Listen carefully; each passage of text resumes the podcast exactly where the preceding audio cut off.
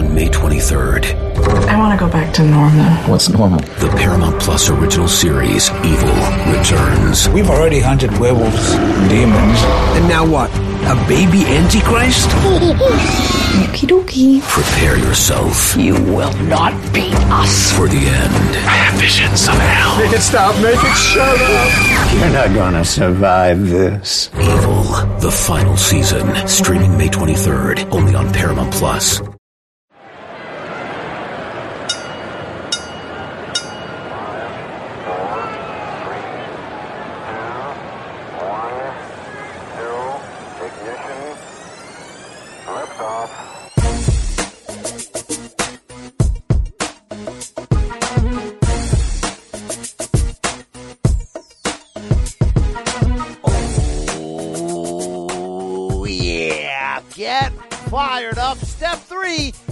Hand in the box. It's the State of Combat podcast on CBS Sports with the Brian Campbell getting you fired up for the sweet science. What, you thought we'd take another week off? No, we back, back to back. Jack, brother, back with the box pod, back with the BC and the Rafe Bugs, back with a big time guest this week as we welcome in Cuban heavyweight Luis Ortiz.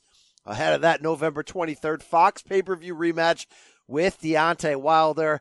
I'm chatting with King Kong from the PBC face to face set in LA, getting fired up for this fight in which both guarantee a knockout. You're going to want to hear what Big Lou has to say on this one. You want YouTube recaps? You want all that stuff? You want to do what athletes do in 2013? You do that on this show right here because you already know who is the best in the boxed pod game today.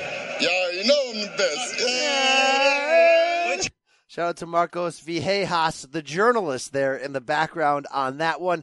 Uh, fellas, five star ladies too, if you're listening, children, uh, you know, mixed genders. If you're listening, five star review season is upon us. Please, Apple Podcasts, Spotify, heck, Tinder. If you can get this podcast while you're swiping right, pants on are optional. Please give us that five star review so I can give you our true. He knows I'm very true guy and I know my true and he knows he's true and he's not ready for true. Uh, we will also look ahead to what, what is in contention to be one of the worst weekends in boxing of 2019. So we're going to break that down. And if you thought we were going to sleep on you this week and not tell you our reaction to Inoue Donaire and the dawn of a new legend in the sport of box, we're going to dip our hands deep in the WBSS and hit you up the right way. No panache. No. No flair. No, a lot no of flair. show. Waste of money. Worth the money. That's what this show is. So is my co-host. He's a New York Times best-selling author. He lives this ish, folks. He's also a features writer for boxing on theathletic.com. His name is Rafe Bartholomew. Let me lick you down. Lady Pong, Let me lick gonna look you all all around. around. Oh, let me lick you down. Like you Love never ladies. Oh. Boom, Yeah. boom, boom, boom. Rafe Bugs, oh baby, how is it with winter coming in Detroit? How are you, brother? Winter come. I, I got like a foot of snow last night. I am deep in misery right now. I've been shoveling. My hands hurt. My back hurt. I blew my back out, spinal. I need a backiotomy, Brian. and I and the, the the bitterest part of it all is this.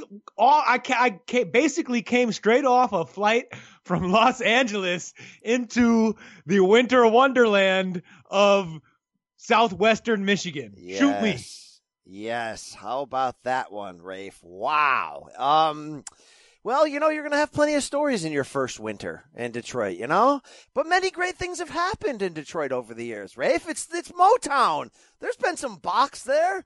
Head on over to the Masonic Temple and, uh, the, the greatest, the great. Can we call it the greatest fight of the junior welterweight division ever? I mean, it's, I'm number one on my you power. ta- are you talking about Ishe Smith against, uh, K9 Bundrage? What are you Hell no! I'm saying junior welters, 140. Tim Bradley, Devon the Great, Oh. Alexander, the greatest. One. For, I mean, for all the marbles, forget King Khan. He was nothing That anyway. was like WrestleMania three and a half there at the Pontiac Silverdome. That was great. Wow. Yes.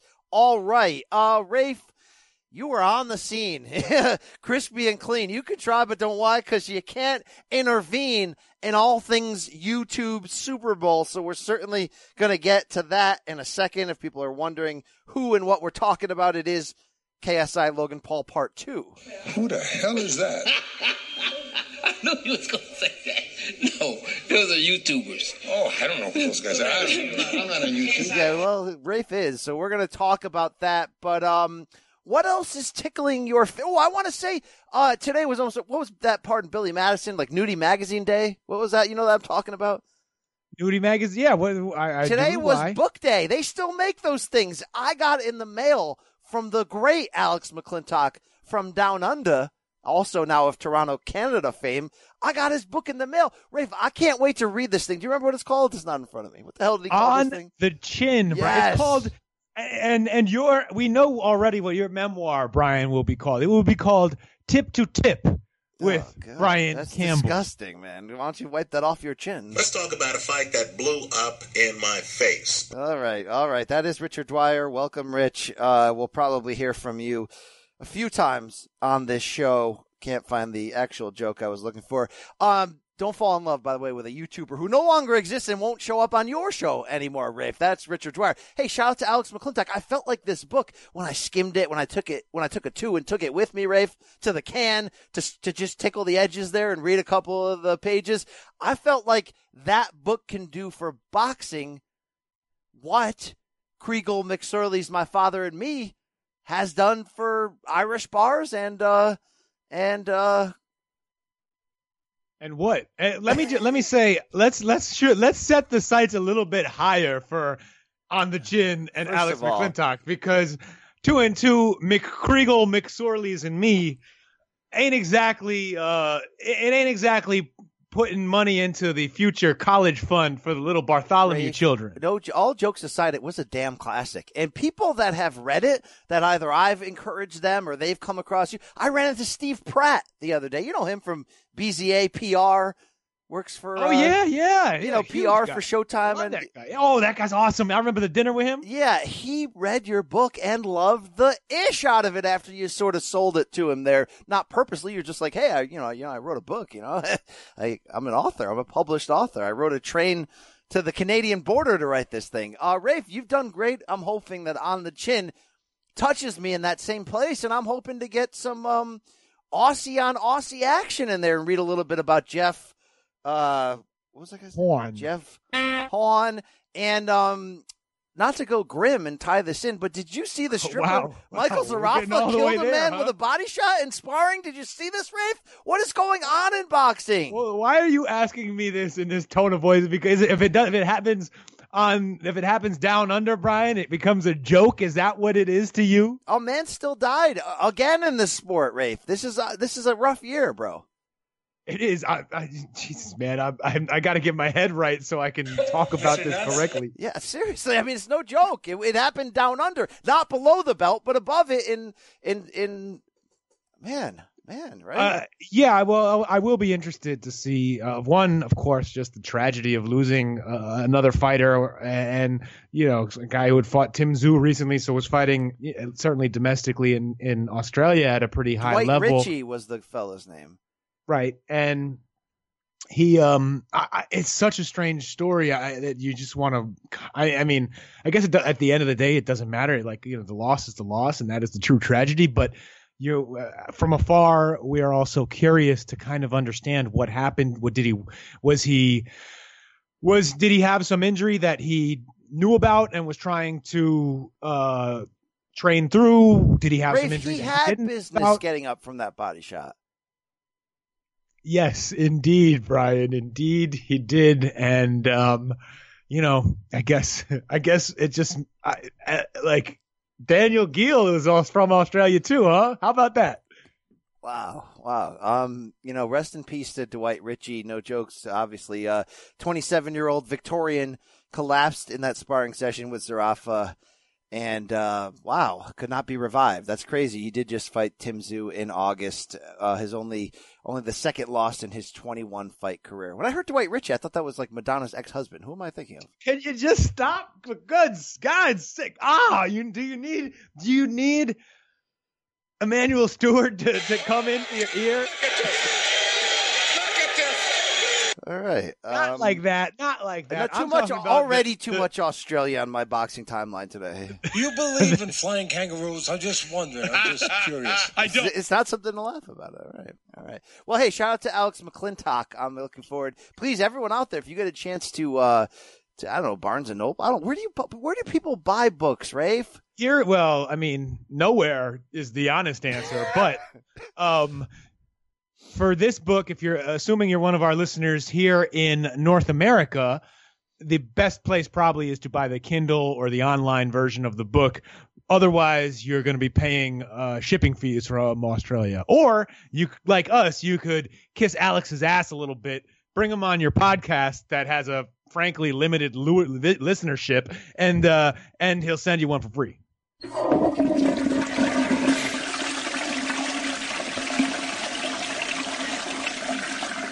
right. Um, it's not the blow blow. We're gonna move on with our life here, Rafe. Uh, we want to break down a lot of things. We want to find out if you thought Nonito Donaire did have, you know, did, not have any business getting up from that incredible body shot in round 11. We're going to talk YouTube. You're going to hear from King Kong Ortiz, and we're going to do all of that, Rafe, after a word from our friends and sponsors. Yes, coming at you. Dig it. It's the most all-star studded challenge ever. And this time, it's every competitor for themselves. Best challenge ever! The Challenge All-Stars. New season now streaming on Paramount Plus. Go to ParamountPlus.com to try it free. Terms apply.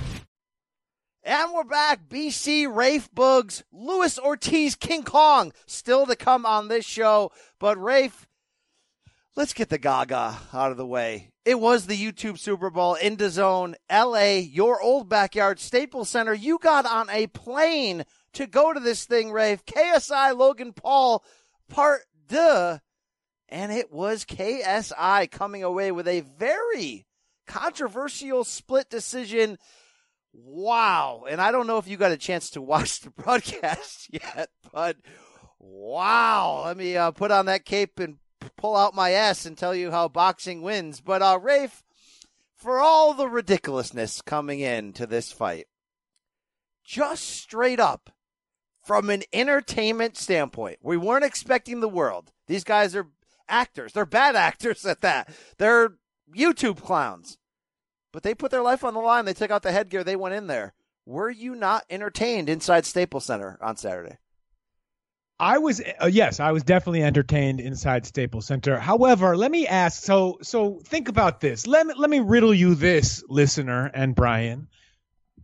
If say you're watching at home, if you were not also following on Twitter, if you did not also have a sort of a live chat, so to speak, of people cracking jokes, sharing memes, just sort of if you didn't have that crazy ass boxing Twitter cocktail party going while you watched this fight. If you just watched it to watch it, would you have been entertained?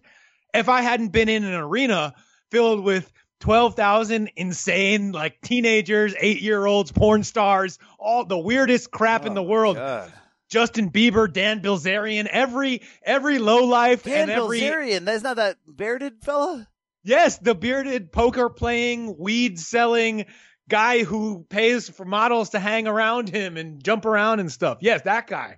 Everybody who is making a quick buck on the stupidity of the world was in that arena losing their goddamn Hold mind. on a second. And they You made said- it fun as tr- hell. You triggered something on on on what uh, ultimately was consummated inside that arena. They got everybody that's wrong with boxing together in one room, did everything that's wrong with boxing in that room, and gave birth to Adrian Broner. Wow! What, oh, what a night, Rafe! The only person missing was AB. If AB was there, the whole every the- every every weirdo on the planet would have been up in there. Wow, y'all gonna make me lose my mind.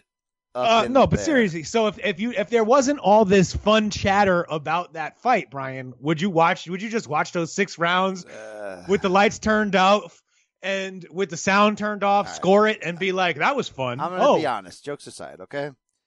Uh, shout out to Omaha, Nebraska. First of all, shout out to the Irish crew.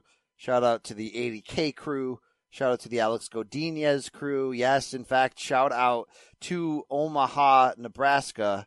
Shout out to Omaha, Nebraska. And shout out to one Radio Rahim. Now, Rafe, I mean, I like Radio Rahim. I, I met him. He's been on the show. I I love like, me some Radio Suckers Raheem. never play him. He's talked about that. Rip that suit off. Show everyone your S. Problem is, I saw too much of his S because uh, DAZN's decision to pull Sergio Mora and Chris Mannix from the main event and bring in Ryan Garcia, who was god awful on the mic, but whatever. What are you expecting? And then bring in Radio Raheem on color and have him before and after the fight just basically be like, what a night for Ghana boxing. Boxing wins. No, no, no, no, no, no, Rafe. No. It's Danny's night, and he does How, have how a great stick. would it have been if they had somehow pried Jim Gray away from Showtime just for one night him, yeah. only and made him do interviews with Logan Paul and KSI? Ugh. That- I, I would again like the Teddy Cast. These are the things that would bring me. I would pay extra for these features. I put the lime in the coconut. I mix it all up. Uh, let me. T- all right, uh, we can get into how much this this was not a win for boxing, but I do want to start Wait, off with this. I'm not not- here to crap on it. It was okay for boxing. I told what you coming in that they got me. They hooked me. I interviewed both. I I was able to care about their little soap opera. I wanted to They see who delivered a lot of traffic to your platform. They both promised knockouts. God, Logan Paul on the show promised murder, basically. And uh I mean, we've heard that by the way before about a couple Errol fighters. Spence by murder. Uh, Errol's too big, too strong. And we, we you Logan know, Paul by murder, Errol Spence So, by vehicular I actually- manslaughter. oh God, it's, it's sat, strap seatbelt strap season. I, I'm not here for that joke, Rafe. It's not funny. Um, Oh, oh yeah, you you're gonna get on your high horse now? Why don't you ride it down to Victoria, Australia? Right, right. Rafe, uh, was that Madonna's ex-husband, Dwight Ritchie? Stop, Guy Ritchie, good lord, stop it! God, stop. All right. That guy didn't have business getting up either. Um, wow. All right. So here's the deal. It was entertaining. They went for it. They didn't disrespect the sport. No, it wasn't professional boxing. It was amateur, but they went after it. There was the kind of controversy that often we get off on. What the hell is Jack get off my lawn Reiss doing? Missing the early knockdown, then calling a knockdown and taking two points away in a six round fight. Yes, there was a foul there, but good God, they're fouling the hell out of each other. They're slobs. And then we got kind of a bunk decision. So all in all, it was like a perfect little mini bowl of entertainment and it worked and people that were like i'm never going to watch this all right i'll turn it on. They were entertained too. I, I you know I, I saw those people's reactions. I just want to stop it there though and be like who benefits from this? Eddie hearn made probably made a ton of money. The fighters not only made money 900000 guaranteed each but they probably got a i mean the exposure wise it was probably through the roof. Um cbssports.com and anyone else who sold their soul for the traffic here. Um rafe you and i love doing this podcast and we have an army of dedicated weirdos who will be ride or die with us. They hear jimmy. They speak our weird language. Um that number still is finite. That number has a ceiling. Uh, we had KSI on this show last time. It did 10 times the traffic of normal, right? That fight did like 4 million page views total on my CBS site. So I'm just saying, there are people that won in a one night sense. Boxing's always looking to sell its soul for one night.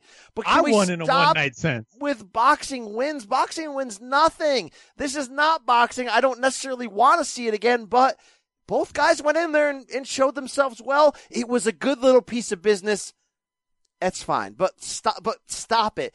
You got. There's a limit to where to what you can basically say. What you should be. Uh, that's not allowable. It's not. Uh, there's no doubt doubt about it. Stop that crap. Stop it. Okay. So no, boxing does not win on this night. People got rich because they sold their soul. Boxing once again said for another night, we'll we'll lend you our private parts. Go ahead, take our private parts, right? Do things with them. Just We give are down for that indecent proposal, Yes, baby. just- what you just- what, what you need, we got you. Just return our parts when you're done. Boxing has done that before.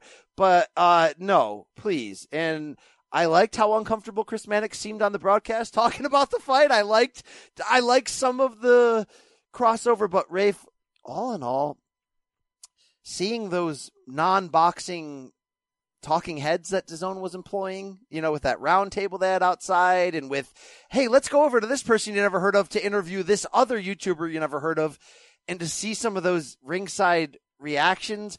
It was kind of like being at that party in college when you only let those group of guys in the corner in because they had the really good drugs and or they could bring the girls with them and then after like a half hour you're like who who the hell let these guys in?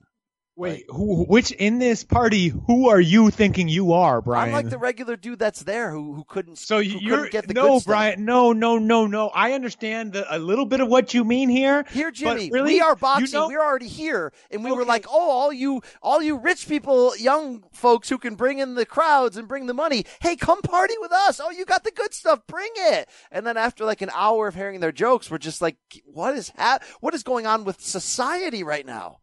Well, that that I I think is a is a very apt point. However, uh, you just say these these are the people that they invited in. They are the people with the money. They are the people who get the girls, so to speak. They are the people who are popular. Unlike pretty much everyone in the sport of boxing, besides you know Saul Canelo Alvarez and Anthony Joshua. Yeah, that's fair. Um, so yeah, I mean, what the hell do we talk about now? Where do you go from this? Um, I thought Brian, KSI Brian, you don't think they're going to do something like this again? Did you? You saw Eddie Hearn has already said today that it was it it it outperformed AJ Ruiz one. It is the biggest, you know, it was the big, it is the best performing broadcast DAZN has done in the year plus it's been around. Uh, DAZN is in the subscriber business as much it is as it is in the boxing business, and they're uh, they're gonna try and go back to this. Well, milk that cow some more. Jake Paul, that he they, he had beef with like six different YouTubers in that arena.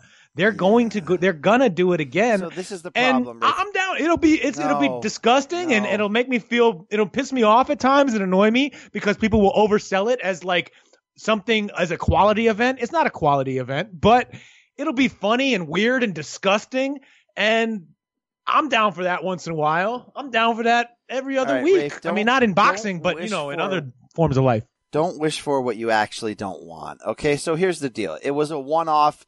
Boxing threw themselves at it. We got Devin Haney and Billy Joe Saunders on there, and we're trying to act like everything's legitimate. Here's the deal. It's not legitimate. So if DAZN wants to stay in this business, that's okay. But I'm almost like fill out the whole card with these type of celebrity YouTube stuff, right? Like when Screech fought freaking uh, Welcome Back Kotter, that wasn't the main event of a show that also featured Prime Shane Mosley, right? That was a Fox slop fest that had Manute Bol and Refrigerator Perry and Vanilla Ice on it. So if DAZN is going to go in that way, and look, we have to remind ourselves a couple things on DAZN, right? I mean, first of all, DAZN is a platform, as Dwyer had told us many times. DAZN and Eddie Hearn and these guys have a plan to build a platform. But Rafe, as you've said many times, they're only in boxing because it was the easiest barrier of entry, right? To to have us to to disrupt the market, to have a stake and get noticed. Their end game is much bigger than boxing. It's team sports, you know what I mean? It may be celebrity crap crossover like this. So if they want to keep going down that road, I'm almost like compartmentalize that what it is, right? Like do that separate. Don't put Devin Haney on that. Do that separate. Eh, There may be people that want to keep partying with those weirdos, Rafe. I, I'm not one of them. I'm not like fully against that it happened. We all sort of pooled in together and put our our thing down on the line and said, "Yeah, I'll take a bite. Let's figure this thing out." All right, we ate it. We digested it, Rafe. I don't I don't want it anymore. Like it's cool, it's fine. But I'm not surprised it outperformed AJ Ruiz. That's sad though, but I hope this doesn't become a thing or this isn't like, oh crap, the next time we do this, man, we got to get all, we got to get Triple G on that card too, right? We got to, we got hey, maybe Canelo will do a Cole feature, you know, maybe, you know, maybe we'll do a, maybe we'll do a double main event. No, stop that crap. Stop it. What? Why not let them fight some wash cruiserweights? Why not let them fight BJ Flores? um, Brian, uh, one, I think you're crazy to, to, to suggest that it's not going to happen again. People, they, they saw success, they go try and copy it again. They try and It's replicate so it. badly, that, Rick. that's it's it. it, it I, I say that trying not to ju- make any value judgment because the value is straight up ass garbage but but that that that's life man um and what if let me let me get weird with you for a second Wow. Not in a way you're gonna like though. Not not not in any fun ways. Um, but a weird idea, uh, almost a vision of the dystopian. What if this is the future of boxing? In that, in that, it becomes a business model to sustain can't good fighters. It can't sustain. It won't. I, sustain. I, I agree. I agree. But for example, we say that, but we haven't tried it yet. You never know. Ray- P- eh, Fox tried it. They tried celebrity boxing. It was. They was- tried it in a totally different era with different with washed celebrities. These not again. I I I I think it's a good argument that you're making, Brian. But we this this hasn't exactly been tried under these circumstances. And but basically, what I'm thinking of, what if boxing or some other sport? You know, I mean, it could not. It could be sports in general. It could be certain niche sports. But what if, in this case, since we're talking about boxing, what if boxing kind of becomes like the publishing model for book publishing in that the books that the vast majority of books, the books that I write, the books that most nonfiction and fiction authors write that are trying to be good writing don't make any money. Some do, but most don't. Or at best they they break even for the publisher. That's not at best, but a lot of them that's all they do. They're you're happy if they do that. And then the publishers make all of their real money that subsidizes the entire enterprise that keeps arts and letters alive by doing junk like Shaq's mom's book, a cookbook with Logan Paul, uh, you know, schlocky. I mean, this is uh, no different mass than where market. sports writing has gone, Rafe. Where it's it's not like you're at the last boutique over there at the. This ain't Athletic, yo. You call this a boutique? You're at the last. You know, everything else is The uh, last Boy Scout. Here are five reasons why Canelo's the most handsome fighter in the game. We're already there. We're already at journalism Armageddon, Rafe. But I get where you're going and I'm get what you're saying. So what would happen? Well, number one, this would happen for me and my tastes. I don't got that DAZN shit. Okay. Uh, and number two, it won't last because it's not boxing. And I'll get Sean Porter up in here to talk to fake YouTube celebrity boxing and tell it what it actually is. It ain't, and it won't. And you not, and you ain't. Simple as that. It is that simple. So ultimately, Rafe, it'll, it's not. So we won't care. It's it's a it's a gimmick. It's a quick. So the problem is, yes, people will go back to the well and they'll ruin it. I don't know though, because Maymac we thought was going to trigger just an endless run of like, okay, let's take this aging boxer against this prime MMA guy, or let's take this. It never really happened again because the model to replicate that kind of success, you got to, you know, you got to, you got, you need, you need something on that level to draw people. But I don't know, maybe DAZN's already got the model. But how many of these YouTubers can we care about? How many of these fights can you make? I don't know. If it goes on, it's fine, Rafe. Just don't mix it with our regular population. Put it down in the D block, down on the D, Oscar, where it belongs. Okay, Rafe? No general, no gen pop for this crap. Um, but I do want to echo one thing though. I, I, we can rip it all we want, and I and we do to a certain degree. But like they brought it. I'm going to give those two credit, and I thought KSI deserved the decision based on the way it was scored. But I do think Logan Paul, who was the better boxer and actually had a jab and at times used it as a weapon, did get absolutely screwed. Rafe. I mean, he dropped him with an uppercut. Should have got warned for those fouls.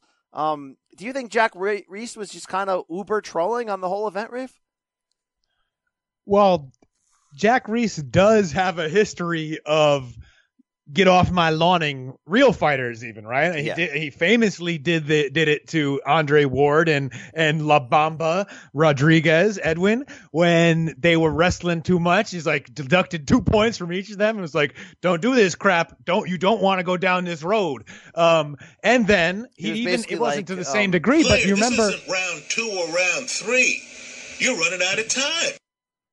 He uh he did something similar without the deductions in the Postol Matthysse fight when Victor Postol was holding the crap out of Lucas the Machine Matthysse and it kind of livened up the fight. It, it made it made Postol open up a little more and Postol ended up getting that knock, knockout. So I guess it worked out for for uh, the Iceman as well. But so so Jack Reiss has this this streak in him and yeah, I think it did seem like he had it in his head a little bit that okay these these clowns don't really belong here and i'm not going to give them the leeway i would give uh, real professional fighters now is that fair or not? Eh, probably a little unfair. I think you give the clowns more rope as long as they're not, um, you know, putting each other in mortal danger because people paid for a circus and they want to see a circus. Let them let let them get weird in there. I don't care.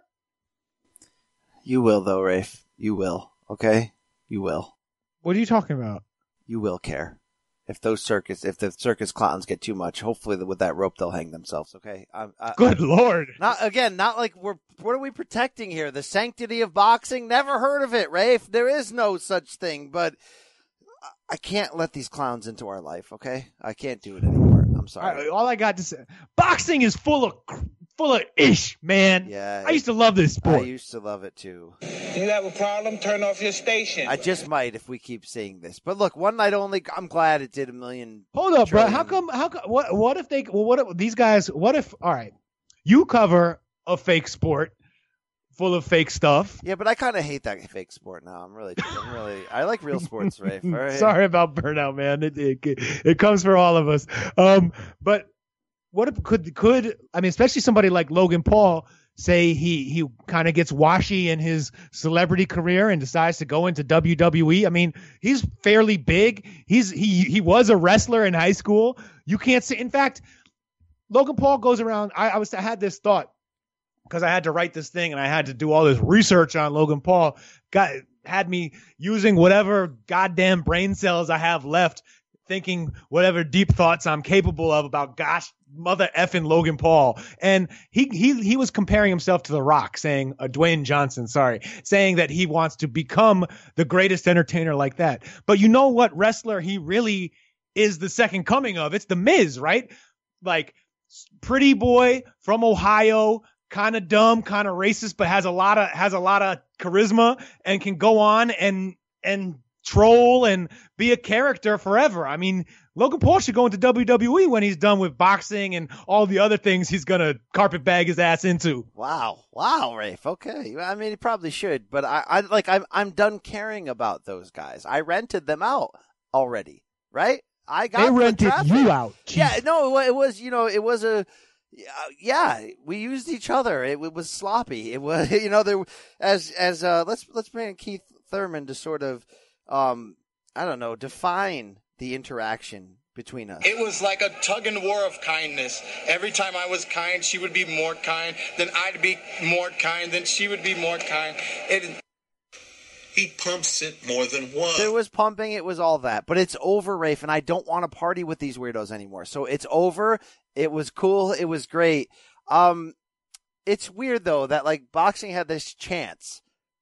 If if- WBSS YouTube division, you think Kalle is not working on it right now? it- like if Devin Haney could prove on this one night that he is Floyd Mayweather, then guess what? The same 40 million combined people that watch these dirtbag YouTubers will now be boxing fans. No, that's why boxing is not going to win. It didn't happen. It didn't matter if uh, Devin Haney knocked this dude out in the first punch he threw and then crapped a chocolate cake on the on the middle of the ring, and then Yeah, you, you could have had put- Bradley put candles in it. Provodnikov on the undercard, and people would not really have cared that much. But with that said, Rafe, with that said, um, shout out to the fella. What is it, Alfredo Santiago? Was that the fella's name?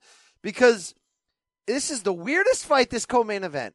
Devin Haney, the 20-year-old can't miss prospect, who's now the WBC lightweight champion, pitches a shutout on all three cards and scores a knockdown. And in, to some degree, takes a step back in his growth and has everybody going, man, he, you don't want to be putting Loma's name in your mouth. You ain't that dude. Now, that's a monster overreaction, but would you agree that given the stage and the moment and the opportunity, that Devin Haney didn't look like Devin Haney in there?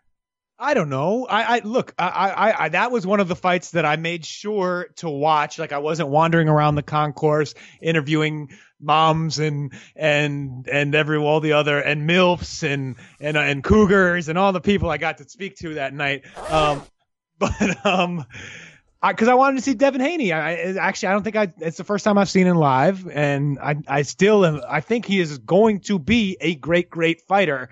Um, Santiago could fight. He was athletic. He was awkward. He wasn't opening up a lot, and it it it made Haney have to work and and win in not the prettiest, most uh most you know uh, impressive looking fashion but but that happens in boxing we we understand this we Brian you are the boxing hardcore we know that we know that in a real competitive environment you can't always make everything go your way and Haney won in a shutout name who name me name me one, one name me one fighter better than Chris Algieri he beat and then two Brian Name me any other guys at 135 that are really going out of their way after after that fight, being like, oh, maybe I should fight Haney. No.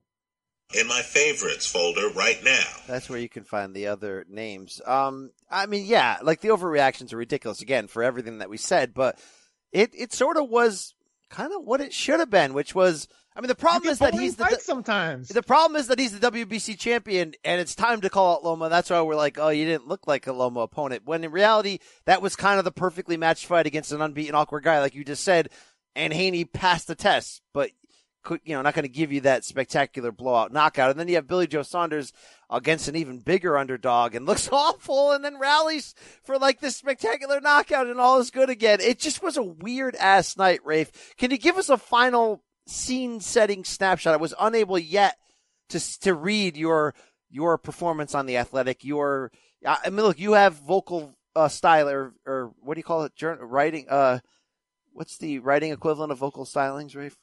Uh, it has to be your bull, Brian. Actually, yeah, yeah. Um, you know, I, I, I, I have this idea in my head. I can't get it out, so I stroke it and I, I pet it. I and, love and, my pet. Yeah, you're naughty. You're naughty. Um, Rafe, you can spin a real quality boxing web that people just read and like you've got a rep in this game, Rafe. You always try to downplay, oh, boxing sucks. Who the hell am I? Everywhere I go, it's like, oh, you're Rafe's guy. Man, I love, I love reading that man's stuff. So I'm gonna read your stuff eventually. But maybe I should get a fucking Patreon then, you know? Wow, wow, wow. Boom, dig it again, dig it again. Um, Rafe, then uh, for 39 cents a day, I can feed a Colombian child or read your stuff. I'm going to do both, but set the scene for us. All in all, from the moms to the MILFs to the YouTube sensations to you dropping F words on this show.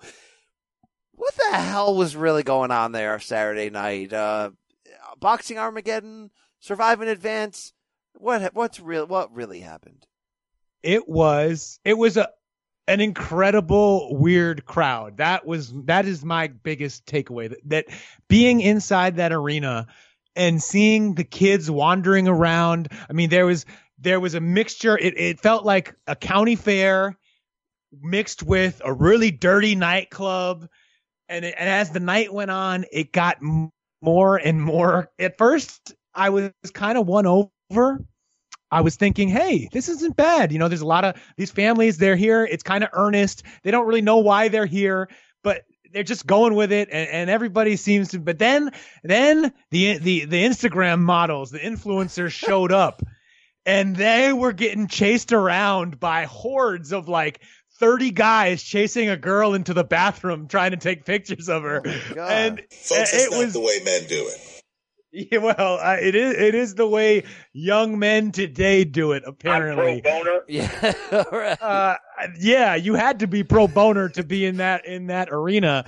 It was just so weird. And then the the energy, the pop that that you felt in that arena when the when KSI is walking out with his version of the Deontay Wilder orgy mask. Got tassels hanging from his cheeks. Rick Ross. Oh my The- God! the, as, the dog's as a wide fan, open mask. Yeah, got it. as as a fan, Brian, of great national anthem moments such as the Argentine flute man from Maidana Floyd 2.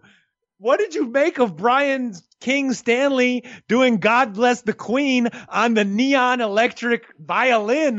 Yeah. It was like the whole thing was insane. It was it was just a fun ass night. I don't know what it had to do with boxing really, but that's what's great about boxing. You can always make room for for a freak show. And like you said, but but I would prefer us to just let it be. Yeah, please, seriously. Um, To this day. to this day, let's To this day. never talk about it again. Okay. To this day. Thank you.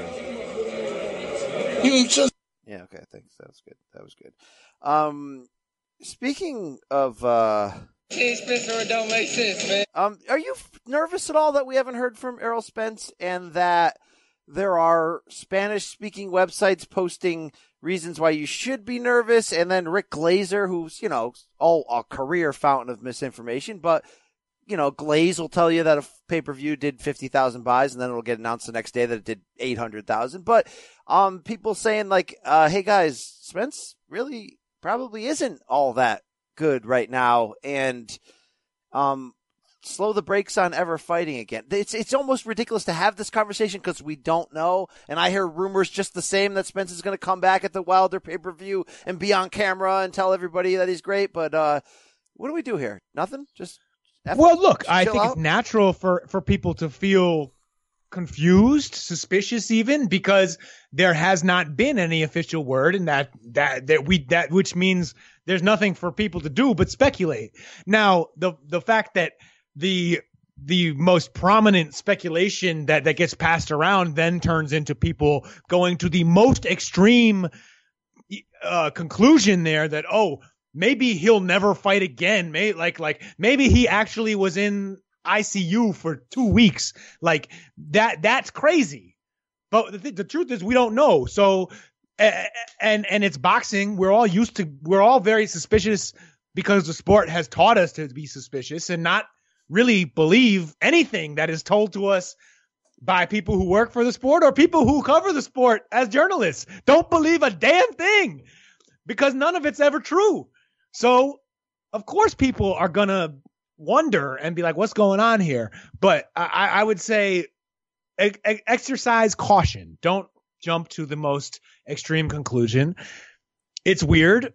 I wonder if there is something more going on. It could just be a legal situation. It could, he may have just, because the, the police did say that he, you know, they, they, they he had a high enough blood alcohol level to be charged with uh, DWI. So that that it could be illegal. He could be he could have legal advice just to, you know, go dark, stay inside, don't be out in public, train, get get healthy, concentrate on that. Go dark. Let the public saying? profile. Bet on black. Where are you going with this? Go like go dark, go underground, keep it on the low. Right. Um, on the D, right? Fist bump for yeah, everyone. Hit right? me up on the D, Brian. Right, um, right. well, the, anyway, know, to explain what the stuff you were saying before. Boxers looked at like is a like a, a hood hood sport. I do hope that uh, Errol, you know, comes back. If he comes back next weekend for the Wilder pay per view and tells everybody, you know, he's he's slowly coming back. Obviously, we wish the best for him. Rafe, let's f everything and drop everything and get into where how we should have started this show. All right? Did we chase clicks one more time and talk about these damn YouTubers? Maybe. Dig it again, Brian. Dig it again, indeed. But I want to talk to you about how men actually roll. That's how men deal. That's how men roll, and he ain't a man. Luckily, we are. And there was a man in Japan last Thursday morning, breakfast at Wimbledon. How about that 7:30 call there to wake up on the East Coast and watch the Zone? Shout out to the Zone. I, I mean, I mean, seriously, I do have that DAZN shit when they're giving us WBSS final. Naoya Inoue, the monster, the Japanese stud, the 24 year old, right? 26, 24, whatever. Um, now. I don't know why I the think pound for pound arguable king, depending on where you stand, did in fact advance and win the World Boxing Super Series, unifies titles at 118, continues his march through the sport. But Rafe, holy freaking cow, Nonito still has a stick, Rafe. Jer- Jaren's father still, you, what we had said last week, I had said, look, the ultimate moral victory is imagine if he went the distance against the monster. Rafe, he did, he was, he is, and the journey to get there, I'm not, like, I'm not being hyperbolic. This was one of the most emotional, I'm not, and I ain't even a Nonito Donaire super fan like you. This was one of the most emotional, dramatic fights I have ever seen or experienced in the modern era as a fan.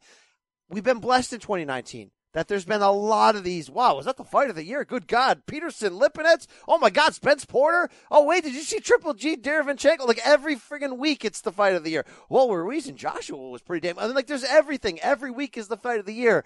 Yet, you know what, Rafe? This is the actual fight of the year. What these men did for 12 rounds And to find out Inoue, who got rocked in round two by a patented Donaire left hook, not only had a vicious cut, but we found out he broke his damn face. Rafe, do you know how hard you have to hit to break a man's face and went through that? And then in round 11 to have Donaire having no business whatsoever. Rafe, I would love to find out if Darren Barker's late brother was in the middle of that ring in Japan to make him get up. Yes, the ref gave him every chance to survive, but Rafe, he did. What a friggin' fight. I stand here, jokes aside, humbled. If I ever run into Nonito at a bar, I'm going to tell him two things. One, I'm sorry, sir, but I would risk it all for Rachel. How dare you? Two, your greatest victory in your Hall of Fame career was that loss to Inoue. And sir, Why do you love you. insulting fighters Sir, with that with that non-compliment? Rafe, I'm pouring one out for that Pinoy legend. Rafe, that was man stuff. That is how men do it, Rafe. Both of them, Monster and Donaire. Rafe, did you have the feels? Was it a Shaft sequel going on inside you while you were watching this? First of all, for calling Nonito Donaire a Pinoy legend, let me just say thank you, man. At least somebody got the score right finally. I think when you do encounter him, Nonito lives in Vegas, so you, there's a chance you will see him next time you're covering a big fight out there. I won't be there, but uh, you know, have fun. Um, but next time you see him, it actually would be very funny if you went up to him and tried to speak Spanish to him. That would be very insulting, but it would be pretty funny. You go, "Campeón, huevos." Yes, yes, Um, yes, Ray. But um, yeah, you better give him the Campione treatment. You better go up to him. I better and, effing get and- inside on him. Yes.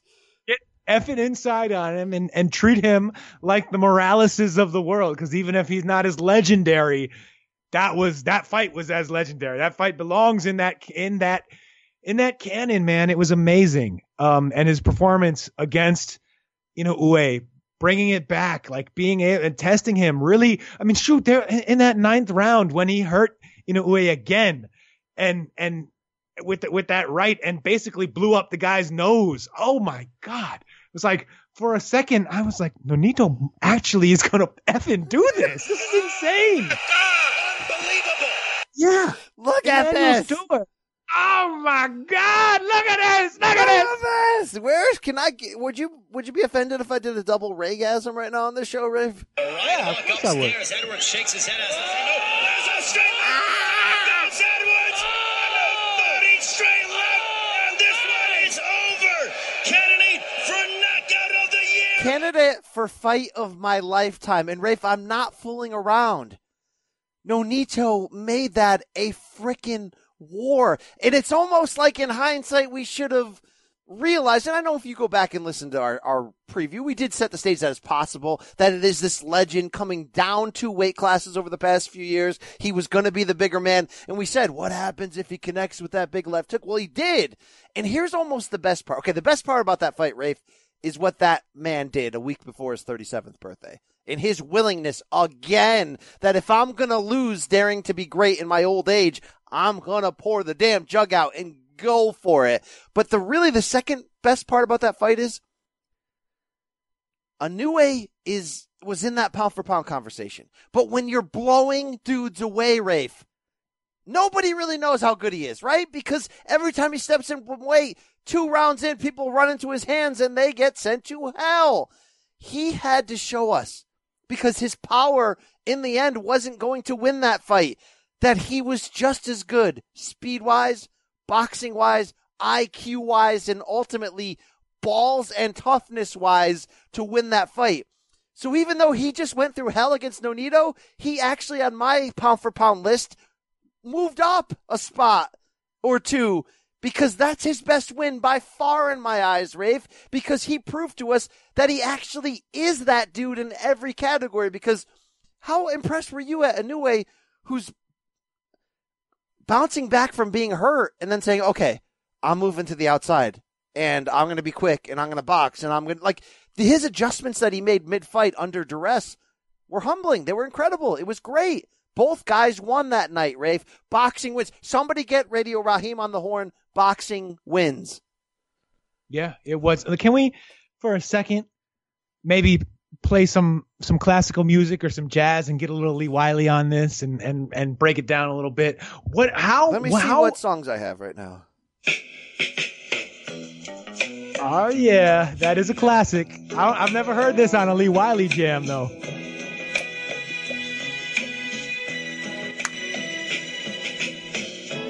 Hey. It's time to talk about Donus Bag. You know I'd risk it all for Rachel. All right, Rafe, enough of that. Rafe, I mean, seriously, what a friggin' performance from Inoue within this old guy masterpiece. Inoue is that man. And but also Brian Nonito, that game plan, that the the balls on that game plan, and then the ability to execute it to at a, at a high enough level to make this such a competitive twelve round back and forth fight. To basically say no, I'm going to take the center of the ring and and pressure and walk, try and, and walk down. He wasn't actually walking him down, but still, really, he wasn't. He wasn't backing down. wasn't giving an inch to you know, Uwe, a guy who we've seen just starch people, and you could hear, you hear the the way that his shots land. You see the how fast and the just the moment, like the amount of of mustard he, you know, he puts in those shots. And to see Nonito just be like, nope, I am going to take control of this fight in this way. It was, I mean, it was it was bold. He pulled it off. He was he was he had that that over that the the straight and overhand rights dialed in all night. He was able, and then when he was hurt or when when when he needed to pull out the the old left hook, old trust, you know, old faithful, whatever you want to call it, landed it. I mean, it was oh, it was it was just it was a masterpiece. Um, as a masterpiece of a fight between two beautiful artists. I mean, uh, like Inoue fought 10 and a rounds with a broken orbital bone. And see double vision hit the guy in the mid. Well, no, that'd be triple vision. Um, wow, Rafe. Wow. And ultimately, I kind of had the fight wide, and I don't even think that's the wrong score, but it's like a Donaire's ability to make each round competitive and to hurt his opponent was just insane, Rafe. It just was insane, and and he just wouldn't stop. I mean, Rafe, round eleven should have been the end. It should have been where where we just stood and applauded and said thank you. That at least someone put their balls on the line, you know. And how did up. it feel for you to to to hear Darren Barker on the call when Nonito had no business getting up from that body me? shot? I did not realize that. Are you kidding me? You are you are not you're no longer a top bloke. It Rafe, was it was Chris me, Lloyd and Darren Barker. Are you telling me that was Barker on that call, calling a man who had no business getting up from that? Bo- I mean, look, Guy Ritchie jokes aside, this guy had no business getting up from that body shot, and Darren Barker was the top quality bloke on that. He was Brian. Oh my god. Would you like to shake my hand? I'd love to shake your hand. I'd like to shake your dong after that. Wow. Uh, Rafe, should we call the cops on Robert Hoyle. Um, he already had such a poor reputation. Now, look, remember that guy, Vegas judge Robert Hoyle, great dresser. Billy really, Hoyle, also a, favorite of mine, had really judged himself into a corner from some real bad cards where reputation wise it was sour. So what did he do? He became a ref. I don't know if you remember his work in the Young Holy Evan Holyfield pro debut, in which he stopped the fight without a count on that like 15 second knockout. Remember where we were like, okay, big win for Young Holy, but kind of wanted to see where that fight was going. You remember that, Rafe? Yes, I do. It was uh, two weeks ago. Yeah, uh, he got on a plane after that and went to Japan, and he scored that fight 114 113 for Inoue. Yeah. Well, that's Dwyer's scorecard.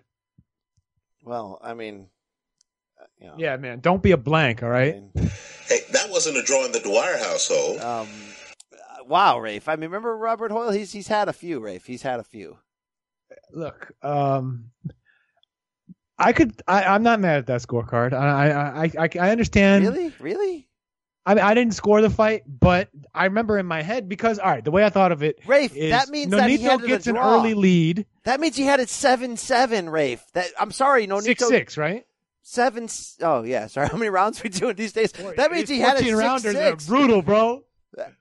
That means he had it six six. What are you doing? I I think I mean just eyeballing it, I was more of like a seven five eight four guy, but that means it's only a round or two No, no, no, no, no, no. He he didn't win more than four max. I mean max, Rafe. But he look, he was in it. He made it a great fight. Rafe, will that be your fight of the year? I mean, I know you're a little bit too close to it, being a Pinoy guy, but I think it will be. Yeah, I mean that, the it, ha- you know why it won the the the high. It was a, it was a great fight fought at, uh, at literally the highest level. Like probably, yeah. Is there is there will we has there been a good one of the good fights fought at such a high level this year? Uh, I don't think so. And and um, Rafe, Spence Porter, Thurman Pacquiao were fought at very high levels. Just so you know. All right, yeah, I'll, I'll give I'll give Spence Porter one. Um, Manny and Keith. Yeah, I don't know. Yeah, yeah, but still, Uh, the, it was the G, momentum swings. Dereven- momentum swings. Derevia Vanchenko. Now get that crap out of my face. Rafe, I didn't even like that fight that fight. was good, bro. I, it, it was a good fight. It was a good fight. That's all I got to say about that. Um, but the momentum swings are really what sets sets this one apart. The early drama with the the the eye the cut over his eye, and that we didn't really we didn't know, of course, that the that the extent of Inoue's eye injury that he had a broken orbital, orbital, but just the drama that that cut put in there. Then the way he starts to take over in the middle rounds, and you're thinking, all right, he's got this, got it in the bag, and then boom, Nonito round seven, eight, nine comes out and starts taking, start just get put turns the fight around again, and then the eleventh round, oh, and, and Nonito landing a left hook down the stretch of that eleventh round that made it, you know, we think Oh, twice I about forgot. coming in for the finish. Rafe, that was round of the year potential because of Inoue getting off that canvas and looking like what Holyfield against Bowe in the first fight at the end of round ten when he got up and rallied back like Gatti and Ward. Same scenario. Oh, Rafe, it's just. Like I don't, I, I'm glad that we didn't break this fight down as much as we're just celebrating it. We're taking the milk. we're Nonito's gonna pouring it. survive the round. Oh my god, I just love that ish so, so, so much. Well, the first thing I do is make you toast my salad. Uh, yes, yes, that's the first thing I did watching that, Rafe. Wow, wow. You know, Rafe, should should Nonito fight again? I don't want him to. I want that to be the victory that he ends his career with. And are you okay with him being such a dedicated father to teaching lessons that he borrowed the slinky from Inoue so that his sons, because he promised his sons he would bring it home. But like, I, I get that that was such a touching moment, but you promised your kids that you would win it and bring it home. So now you're borrowing it. Did I miss the lesson here, Rafe? Well, Nonito explained the lesson in his thread, man. I He's didn't saying get that, it. Look, I didn't they, get it. I, I, I, I owed it to them, and Naoya, Na, Naoya Inoue was nice enough to allow me to to fulfill that promise. But I also want them to know that you can work hard and do your best, and you don't always win. All this good fatherhood lesson stuff. I think it was a fine lesson, and more importantly, Brian, the WBSS did it again. Another, another really amazing fight a- a- a- for in one of these finals, and and the feels how no, no nothing is creating these feel spot moments. Remember last year, Briedis and Gassiev, not Briedis, the Dorticos, the, the the Cheetos, man, Doritos, Junior, Uniel, however he wants to spell it these days, Dorticos, crying Ooh. It smell, smell like Doritos. Yeah, crying after he lost to Gassiev, and Gassiev going into the locker room, giving him his belt back, Oh, you're right. hugging it out. I mean, oh my God, you're right. And the WBSS just gave us freaking Prograis Taylor, which was a fight of the year contender fought at a high level. Rafe, the WBSS is the greatest thing that ever happened to our fandom. Indeed, there ain't no party like a Kalle party. and oh, by the way, worth a rewatch. Go back, watch the the Nonito and Inoue fight, and just sound look off? at Kalle Sauerland there on the side uh, uh, uh, between the rings. He is the the the he had his uh his facial tick working overtime. Oh yeah, wow. I can't wait for the whole card, but that fight, like after what just happened there, has got has got my balls tingling.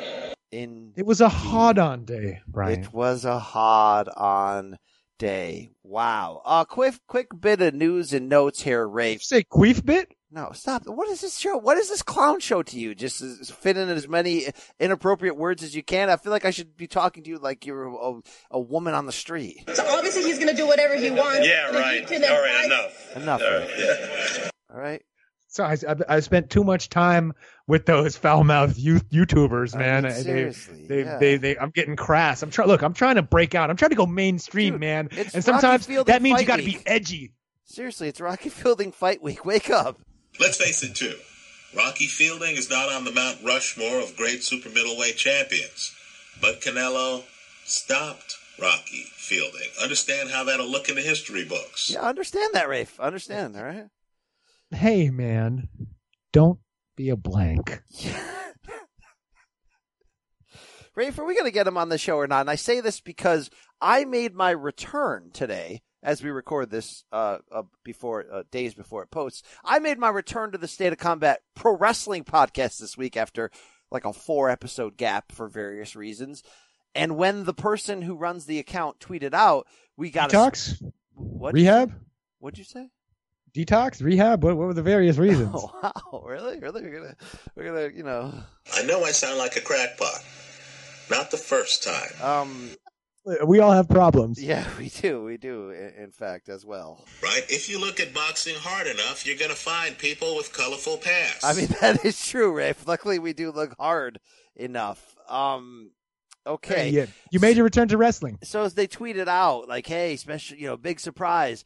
Like nine of the ten responses at State of Combat on Twitter was Dwyer, Dwyer, Dwyer. If it's not Dwyer, I'm never listening again. Better be Dwyer or you're dead. Dwyer, better be effing Dwyer. You better get inside Dwyer. Like, shout out to Quality Bloke and all our legion of weirdos.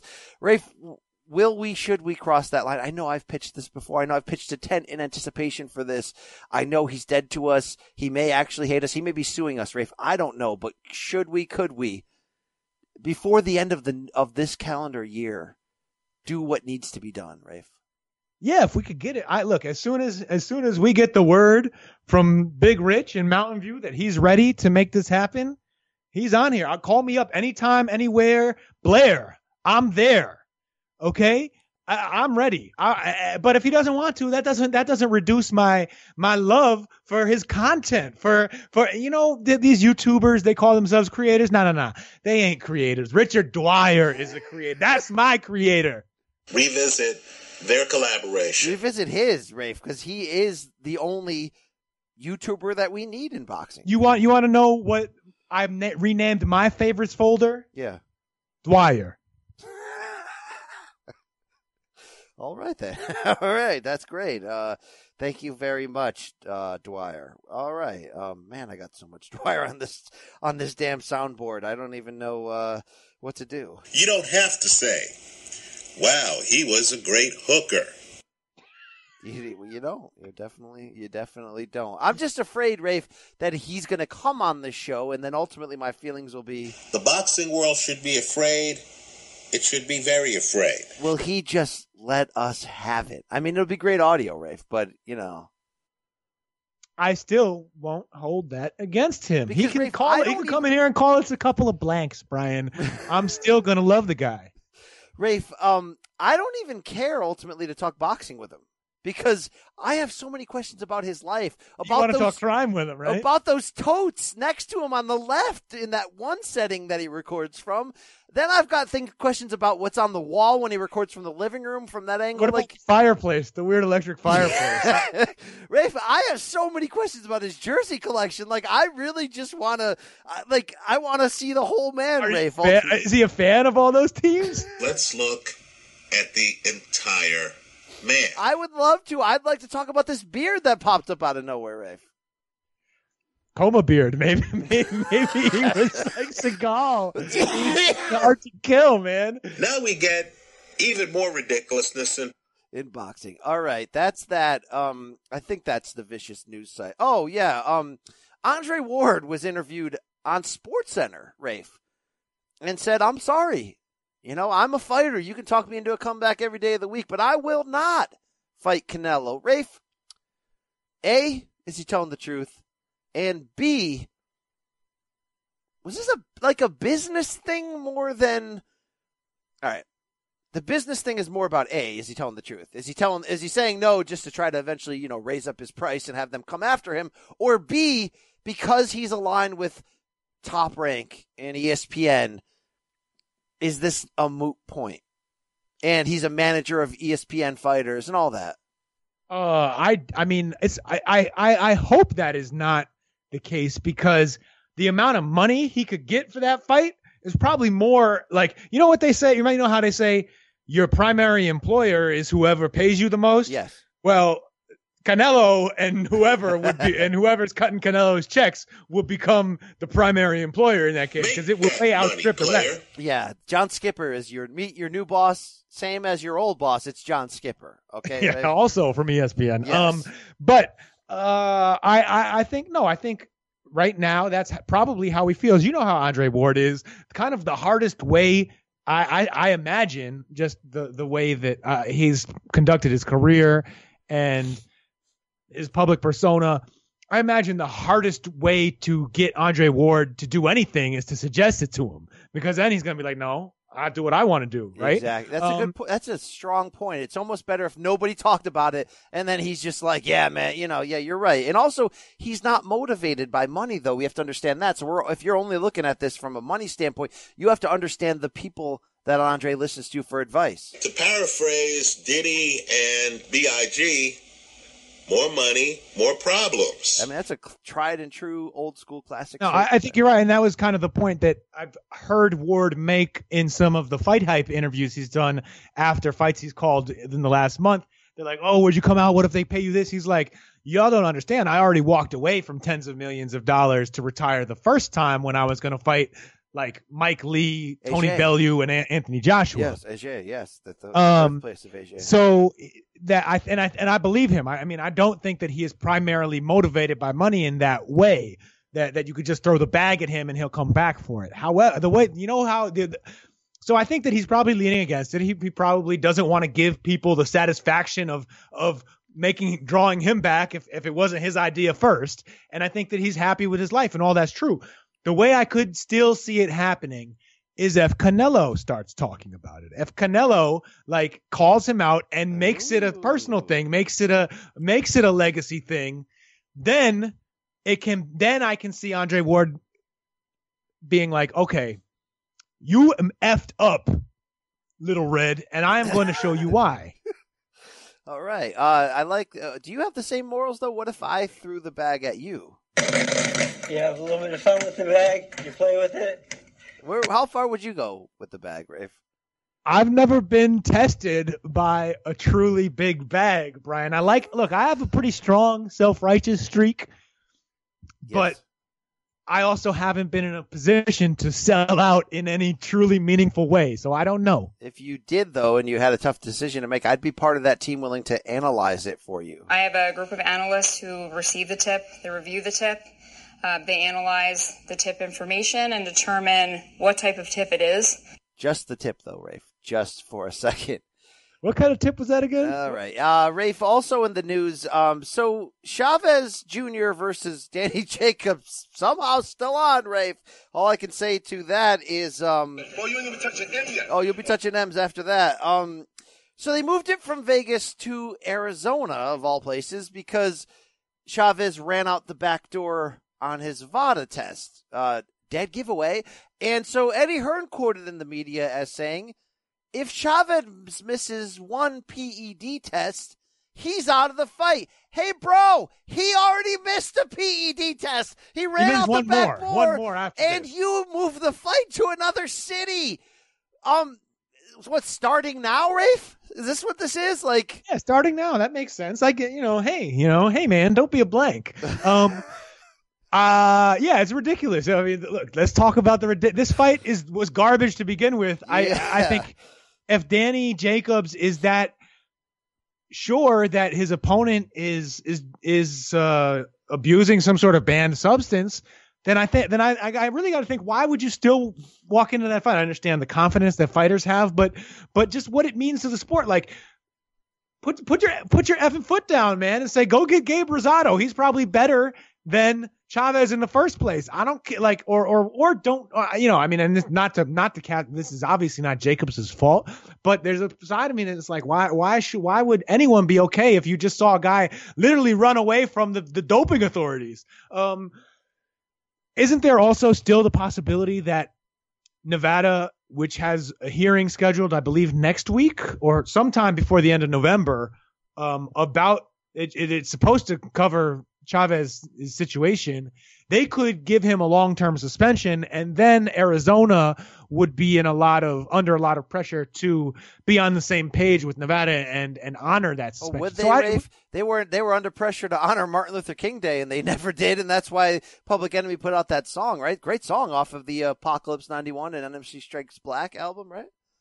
By the time I get to Arizona, Zona. We did dope. We've been doing doping from the beginning. Okay. Um. Yeah, Rafe. I had a, what the hell's going on with this sport? Seriously, I mean, wow. All right. Danny Jacobs, you're the boy.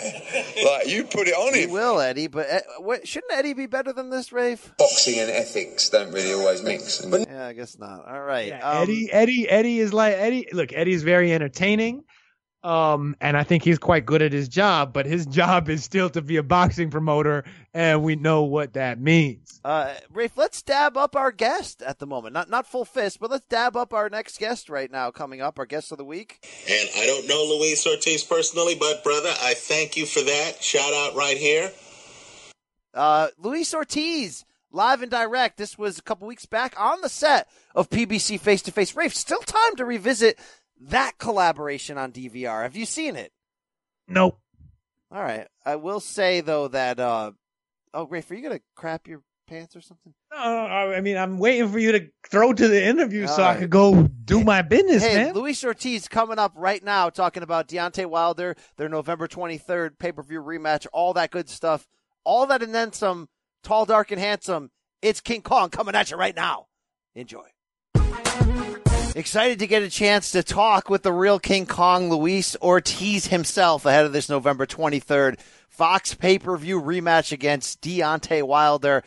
Luis, straight up, let's, let's start here. We don't, you're a man of few words. Who is Luis Ortiz the man outside of the ring? Ah, que, que este 23 de noviembre me voy a dar lo que, lo que no habían visto de mí. Esto es, va a ser lo último. Yo tengo para, tengo para ser campeón del mundo y lo voy a lograr el 23 de noviembre. This 23rd of November, he's going to show the fans what he obviously could not uh, finish uh, on the first fight, and uh, and and that's what he's really focused on and looking forward to. Tell us briefly about your journey in leaving Cuba and coming to America and what you have had to overcome to get where you are today. Salí por un hombre que, que, en Cuba me vio pasando trabajo y me dijo que las oportunidades que yo tenía no eran allá, que, que, si, que si lograba venir para acá, para, para los Estados Unidos, iba a tener, iba a cumplir el sueño, de, iba a cumplir los sueños que yo tenía, que era de, de mi hija, ayudar a mi hija y de ser campeón del mundo. Uh, an individual that told him that the future for him is not in Cuba with his skills and his talents, and that it would be in the United States so that he could showcase his talents. And never once did he think that he would ever be here in the United States doing this for a living and at this level. Um, but it was the reason for leaving Cuba was helping his daughter um, through the illness Yeah. that she has. Fue difícil That dejarlo. was uh, the only reason that he actually left his family and to come here because that is extremely difficult and would have never done that had it not been for the, the purpose of you know finding some kind of help for his daughter's illness. Luis, what can you tell us about your daughter's illness and, and how she's doing today and how much that factors in? Sí, ella, ella tenía dos años cuando, cuando la dejé en Cuba, a ella y a mi esposa Liz Day. Y a esa enfermedad, cuando nos la diagnosticaron, nos pusimos muy mal mucha gente eh, no, no creían que, no, no creían que esa enfermedad, ¿sabe? existía. Y mucha gente pensaba que era lo que nosotros hablábamos mentiras. pero nosotros creímos siempre en, en los doctores y nada, eso fue duro. Mi hija eh, ha sufrido mucho desde que nació.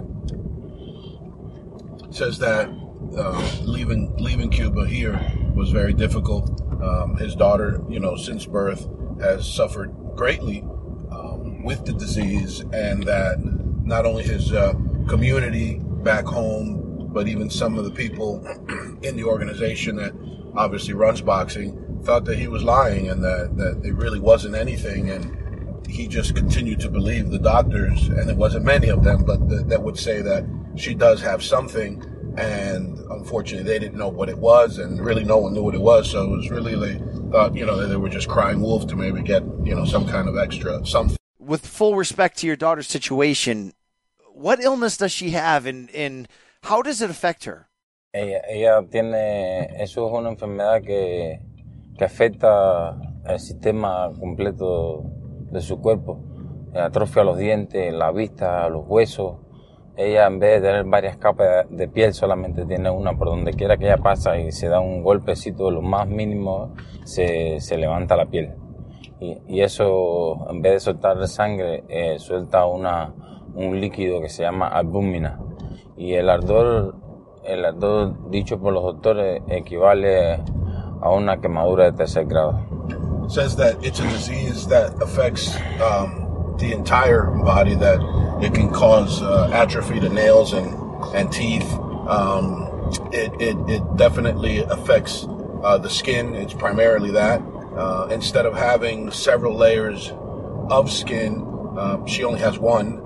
And so, therefore, any scrape, bruise, bump, cut um, is is severe, and the the pain that she um, would be feeling in, let's say, a typical scrape or a, a, a little road rash, let's say, from playing on the park, um, is is equivalent to a third degree burn for her, and that's what she's feeling. So you know, it's um, it's not a it's not a fun one.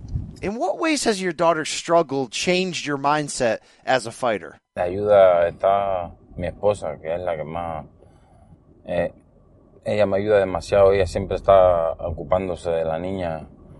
Yo, imagínate, yo lo que hago es sufrir junto con ella, porque soy fuerte para algunas cosas, pero a veces para eso me, me es muy difícil.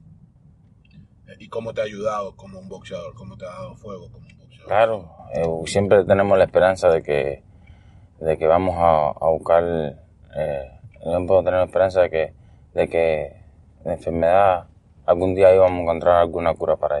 It's been it's been the, the only field. He, he didn't think he would be in the United States, and let alone at the age of 30, migrating here to begin a professional career. His wife takes and deserves all the credit. She's the strong one in the family. He's maybe King Kong in the ring and in boxing, but when it comes to this, he's very fragile with the, you know the, the his daughter's well-being and state, and wants everything to just be um, you know, gone and, and non-existent, but realizes that it is a disease that they have to, you know, fight. And, and he's happy that he's here and, and on the way to possibly and potentially finding a cure, but definitely treatment is um, going to begin and, and has begun. So therefore, it's made him who he is today. Luis, it seems like you and Deontay have really developed a kinship as fathers after that first fight. He's gone out of his way to say he wanted to bless you with this rematch how will that factor into this fight? How close you guys have become? No, eh, eh, yo yo respeto a Walter como es un, es un padre de familia. Eh, esa persona para mí, porque me, me eh, no sabía que él tenía una, una niña eh, con, con, con, una condición. Y, y, sé que eso es doloroso. Solo un padre eh, siente eso. He says that, um, yes, absolutely, there is uh, a kinship, and, and regardless of what's you know happening in the ring in the first fight, what they were trying to do to each other, and what they'll try to do each other in the second fight, um, but definitely uh, there is you know a mutual respect on Luis's part and his behalf. Um, he says most definitely he respects him because it's very easy, um, you know, as fathers to get a bad rap and not, you know, step up. And he does, and he respects that above anything and, and, and above anything. is being a good father and uh, that he understands the pain that Wilder uh, is going through and will go through or has gone through um, to definitely, um, you know, uh, connect with him that way. So, yes, without a doubt. Wilder has called you the boogeyman of boxing, where who no one wants to fight. Why do you think you've developed that reputation? Porque es un hombre que, que, que quiere, que tiene cojones. Tiene cojones y él dice que se quiere probar a sí mismo. ¿Por qué tú crees que no quieren pelear contigo? los heavyweight quieren comer comida fácil. So, says, he says that uh, Wilder is a man of, of true conviction and challenge and, and wants that type of challenge for himself. Proved that in the first fight, accepting the first fight. Um, and in the second fight, um, is probably proving it even more. Um, as far as why no one wants to fight him, um, unlike Wilder, who's the only one with balls in the heavyweight division, um, everyone else wants, you know, easy pickings, and, and he's no easy pickings regardless. All right, let's go back to the first fight. March 3rd, 2018. Basically an instant classic in terms of heavyweight title bouts. What happened that night? eh, nada, hubieron cosas que, que pasaron en la preparación, pero bueno, todo es pasado y lo que viene es presente y, y la- vengo con la mente mucho más fuerte. Um, you know, it wasn't his night. It wasn't uh, destined for him to be heavyweight champion of the world that night.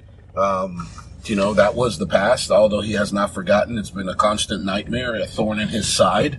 Uh, very vocal about it this entire 18 months that we've been working and training for other fights. Um, but, you know, the future is what he's focused on now, and, and we'll correct, you know, any mistakes um, that, you know, were made and, and move forward and become heavyweight champion of the world November 23rd. Luis, you've been quoted as saying, you won't make the same mistake in the rematch as you did the first time. Which mistake are you referring to when you say that? No venir en condición. Um, with a big sigh, um, not come 100% ready. What was the biggest problem in the first fight for you in terms of why you lost it? Was it more mental than it was physical? Mentally and, and, and, and training. Physically. And physical. Mental and physical. Luis Wilder's been quoted as saying that he had the flu in the first fight. He wasn't the best version of himself. When you hear that, how do you respond to it given how close that fight was? Bueno, en esta yo vengo al 200, que él venga al mismo, al mismo, al mismo nivel. Entonces veremos qué, qué, qué sale de, de esta pelea. Um, you know, he's coming 200% this fight. Um, whatever Wilder wants to say, what he said, um, is on is on him completely. He doesn't know why he would need to do that. Um, but at the end of the day, he's coming 200%. Yo no doy excusa por la primera. He hasn't ever given an excuse for the first fight other than saying he made a Lo que mistake. pasó, pasó ya. What's happened has happened, and it's, it's time to, to, to rumble November 23rd. At whatever percent he's coming, it's up to him. And if he doesn't come 100% or 200%, then that's going to be on him. Luis, you were able to outbox Wilder in the first fight and do things to him no one else had done up to that point. Do you think you created like a blueprint of sorts on how to beat Wilder that maybe even Tyson Fury took from? Nah, Tyson Fury no era Tyson Fury. Tyson Fury perdió con Wilder. Wilder lo noqueó. Eh, el árbitro le contó hasta 10 y le gritó en el oído para que se levantara. He says he's not sure if that's a blueprint or not, but he says don't even talk about Tyson Fury because Tyson Fury got knocked the hell out. And that the only reason Tyson Fury got up was because the referee was screaming in his face, waking him up to get up. Otherwise, he was knocked out. Specifically, what do you think you did to Wilder in the first half of that fight in March 2018 that gave you success? Experiencia. Eh, eh, deseo de ganar. uh, experience, uh, the desire to become world champion. Um, you know, nothing that Wilder has done he hasn't seen. He's got too much experience in over 400 fights, so experience. All right, Luis, take us through that seventh round of that first fight. You've got Wilder hurt. You seem like you were close to dropping or stopping him. What do you remember about that? Ah, eh, salí a tirar y a tirar y a tirar y a tirar. Ese fue mi plan. Tirar y tirarle y tirarle y, y tratar de separar la cabeza del cuerpo. Uh, when he hurt him in that seventh round, um, there was really no plan, and and uh, all he can remember of what he does remember is that he was just completely, you know, telling himself, punch, punch, punch, punch, punch, and punch, and you know, separate his head from his body, punch, punch, punch, separate his head from his body, and and that's all that he was thinking, and obviously, um, you know, it, it didn't happen, but that was his thoughts, and and really, you know, flashing and just seeing himself already, you know, the heavyweight champ of the world, you know, and and punching uh, until he could punch no more. Remember having a feeling at all during that sequence in round seven that Wilder was maybe one punch away from being finished and you one punch away from becoming heavyweight champion? De pensar me molesta.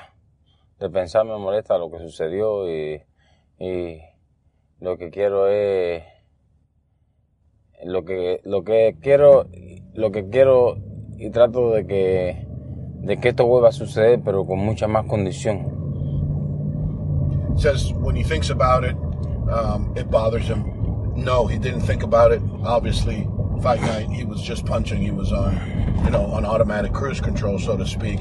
But moving forward, um, he doesn't really, you know, it, it is fuel to his training. It is fuel to his desire to be and become the heavyweight champion of the world. And come November 23rd, it will happen again.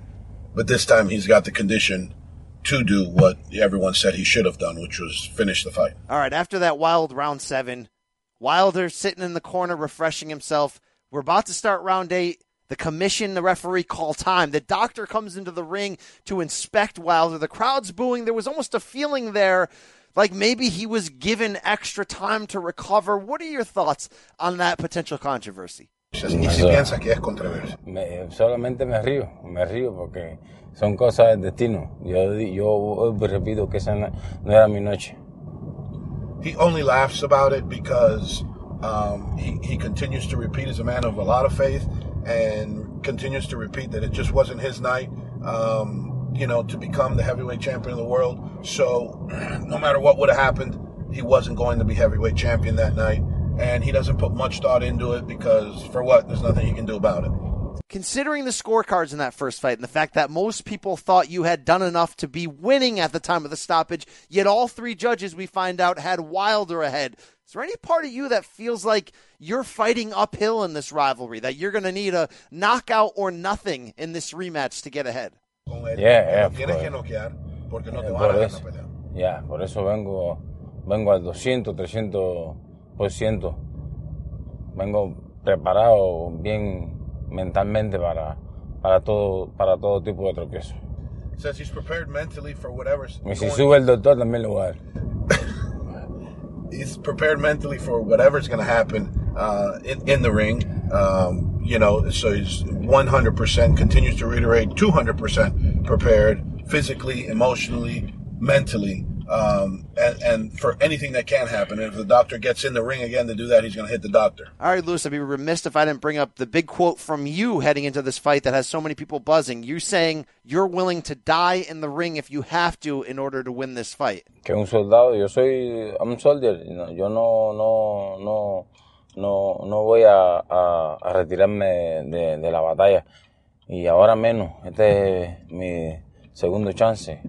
Y no lo voy a desaprovechar. He, he says that, that he is a soldier uh, to a mission, and he doesn't plan, uh, like any good soldier, to you know abandon his mission, and that's what that means basically, and that's how he's always approached his boxing career, even as an amateur. Let alone now the most important fight of his life. Once again, does understand that these aren't just handed out you know, for for you know every 18 months you're handed a, a, an opportunity to become the heavyweight world champion. So with that being said, it means what it means. He's prepared to die in the ring, but he's not going to quit and and and he's not going to run out of gas. That's why he's prepared what he's been doing for the past year and a half to to get this opportunity. Obviously, Luis, a loss is a loss, and however you slice it. But you did mention your conditioning as being a problem in that first fight. Maybe the reason why you lost. Do you feel like in your heart of hearts that you lost to Wilder in that fight or that he beat you? Sometimes there's a difference there when you look back on things. Ah, por las dos razones. Yo es una derrota. en los libros de la historia va a quedar como que Wilder me ganó. 20, 30 años adelante no, va, no, va, no se va a pensar lo mismo. Entonces, mi mente no es perder. He says that he agrees with you. Yes, a loss is a loss. 20, 30 years from now, they won't have, you know, on the record book loss and then in quotation some kind of explanation uh, with whatever quote unquote controversy may, may have occurred and or Luis's explanation for why he thinks he may have lost to himself. But he does want to make it clear that it was a combination of both. He wasn't prepared, but Wilder was able to take advantage of his unpreparedness. Considering how close that first fight was, which we're talking about a lot, for Deontay Wilder to then come out ahead of this rematch and predict a first round knockout, how does that make you feel? Reírme, eso no va a pasar. Eso me, eso me da gracia, que en su mente que quepa eso. Um, he laughs it off um, because he doesn't believe that Wilder really believes that or thinks that. He can see it, speak it, believe it all he wants, and it ain't going to happen. Lewis, you took the best of Wilder's power that night. Everyone fears this guy. What's your opinion of his power after having been dropped, getting back up, and being in such a close fight against him? Nah, somos dos pesos completos, son, son eh, patadas de, de horse, de, de caballo. Eh. Ahí uno no se puede desconfiar y en el primer desconfío que venga, cualquier pegador, eh, cualquier boxeador pega. Y, y, ese, y él no digo que, que no pega porque lleva tantos años siendo campeón del mundo y tiene eh, varios knockouts. He says that. Pero I don't care, no, no me interesa, yo voy a hacer mi trabajo. He says that yes, it's it's legitimate power. They're both heavyweights. Uh, every heavyweight has legitimate power. Wilder's is just a little bit, uh, uh, you know, uh, not necessarily harder. He's been he's been hit harder, but he says that it's um, it's it's just fast. It's fast. It's it's sometimes not seen. It's it's awkward, right? But um, that they're they're both big punchers. Uh, it can end in any round. He's confident he's going to end it. Confident he's going to become heavyweight champion of the world. And as far as what um, what you know what he's been able to do, Wilder with his uh, punching power, you know he commends him for it. You fought Wilder in a way that says you have no fear, straight up. I've seen you go nose to nose with him in media opportunities. You don't back down for a second. Why are you different in this regard where you can have such a dangerous opponent there and you have so much confidence?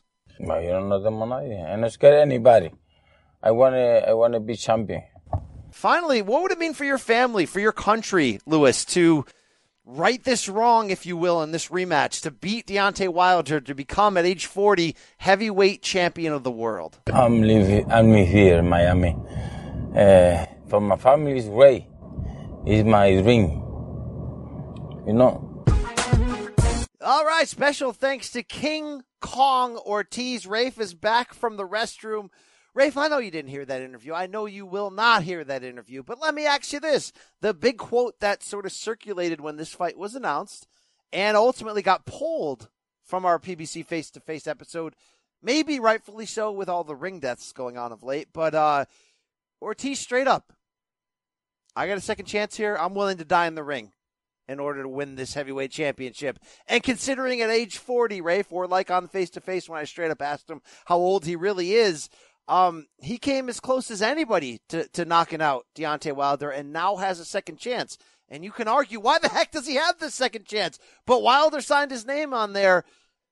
What are your thoughts when you hear Ortiz say that? Well, uh, Ortiz, of course, is not the only fighter to say that. You hear that a lot uh, with, with fighters talking about their mentality going into the ring. Regis Prograis was saying the same thing prior to the Josh Taylor fight in some of his pre-fight interviews.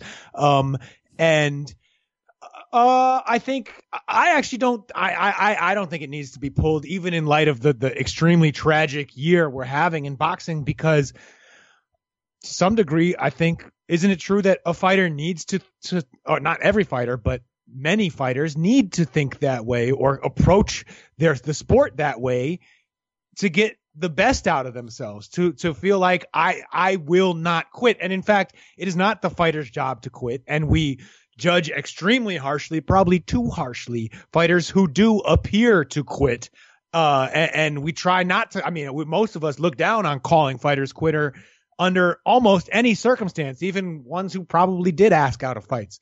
Um, but it's not their job to say I've had enough, right? It is the corner's job, the referee's job, the ring doctor's job. And so if a fighter goes in with that mentality, I don't think it's the worst thing in the world. I don't think there's anything wrong with saying it.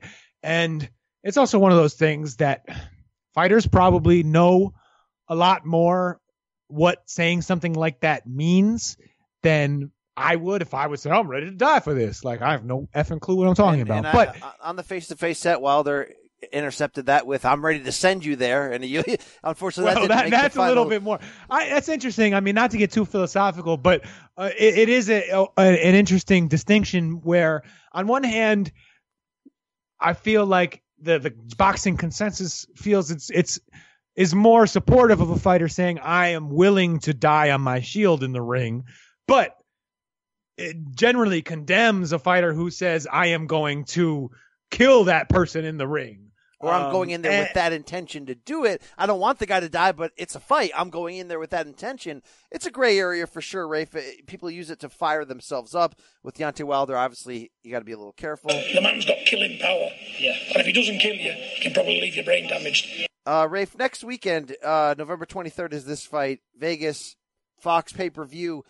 What about what Ortiz is basically saying? Because look, he came really close. You remember, seventh round, he had Wilder knocked around the ring. Didn't drop him, but came came close to making a you know to to a, a, a eager referee jumping in even and saying you know sorry you know you got him.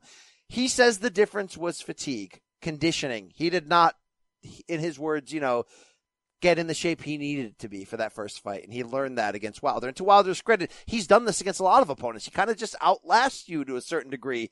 When you slow a little bit, he's got great conditioning. He gets you the hell out of there. Now, look, Wilder has also said I had the flu that fight. I wasn't 100%. But if Ortiz is, and if he is, you know, even with the gap in time, a year and a half between fights, if he is the best version he could be right now at 40, are we overlooking this fight from the standpoint that we're like, all right, Wilder knocked him out the first time. What the hell is going to change in the difference? Bring on Fury. Are we overlooking that considering what Ortiz actually can do? Hell yes. Anyone who who who thinks that Ortiz could not spring an upset in this fight is is overlooking it because we saw how close he was the first time and and yes he is a year and a half older but if you believe the rumors of how old he is which I think I sort of sprung on him unfairly um but if you but if you think that he's not actually 40 years old and he's actually closer to 50 then he shouldn't have had any business looking that good at 47 or whatever age you thought he was last year. So who's to say he can't do it again at 48 or whatever you think he is now? Um, it is uh, there is a suspicion that maybe Wilder has just sort of well the last time he had a, a, a rematch with Bermane Stiverne we saw that and also look there's I've been reading stuff about Luis Ortiz being in great shape right now. I read those before the Wilder fight too, and then he showed up and it's like, no, it looks like the same old guy. So I'm gonna wait and see how Luis Ortiz looks in the ring, and if and if he does indeed look somehow slimmer or or or, or quicker or, or or has more gas in the tank, some some kind of evidence that this is not just a talking point. Um, freaking Bermane Stiverne has the balls to say that before every fight while coming in like heavier than ever. Every like, yeah, I'm 270. I'm in the shape of my life right now. I mean, he said that before the Joyce fight. So fighters will just say this sometimes. Yeah. Um, and with heavyweights, you can't tell until they're standing there at the weigh-in with their shirt off, and you see just how much jiggle is in that marshmallow. Wow. Let's talk boxing. Let's talk Tyson Fury. I love that he interrupted me while mentioning Tyson Fury's name about, hey, did you set the blueprint on how to beat Wilder? And Fury kind of took it from you when he was like, don't even talk about Tyson Fury. I'll knock him out right now. He only uh, survived that fight against Wilder because the referee got in his face and woke him up. Shout out to Jack Reiss. By the way, for all the Jack Reiss hate I can put on your timeline for that damn YouTube fight, Jack Reiss is the reason that Fury Wilder was so much fun.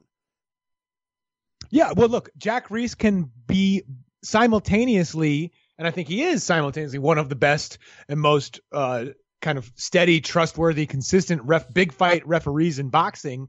But he also has, I wouldn't call it an Achilles heel or a fatal flaw, but you, you, we've seen he has that tendency to get to some to to to in you could say make fights about himself in some ways. When he he he has a flair for the dramatic. Like when he wants to get two guys on track. This is a former L.A. Fire, L.A. County Fire captain, right? He goes in there and he takes charge uh, in a very vocal and sometimes dramatic way, and that can annoy fans sometimes, and it leads to different results. So like sometimes it improves a fight, like it did for Matthysse and Postol. Sometimes it creates a, a, a, a crappy result like it did when it jobbed my man Logan Paul. Can we talk a little bit more about Logan Paul, man?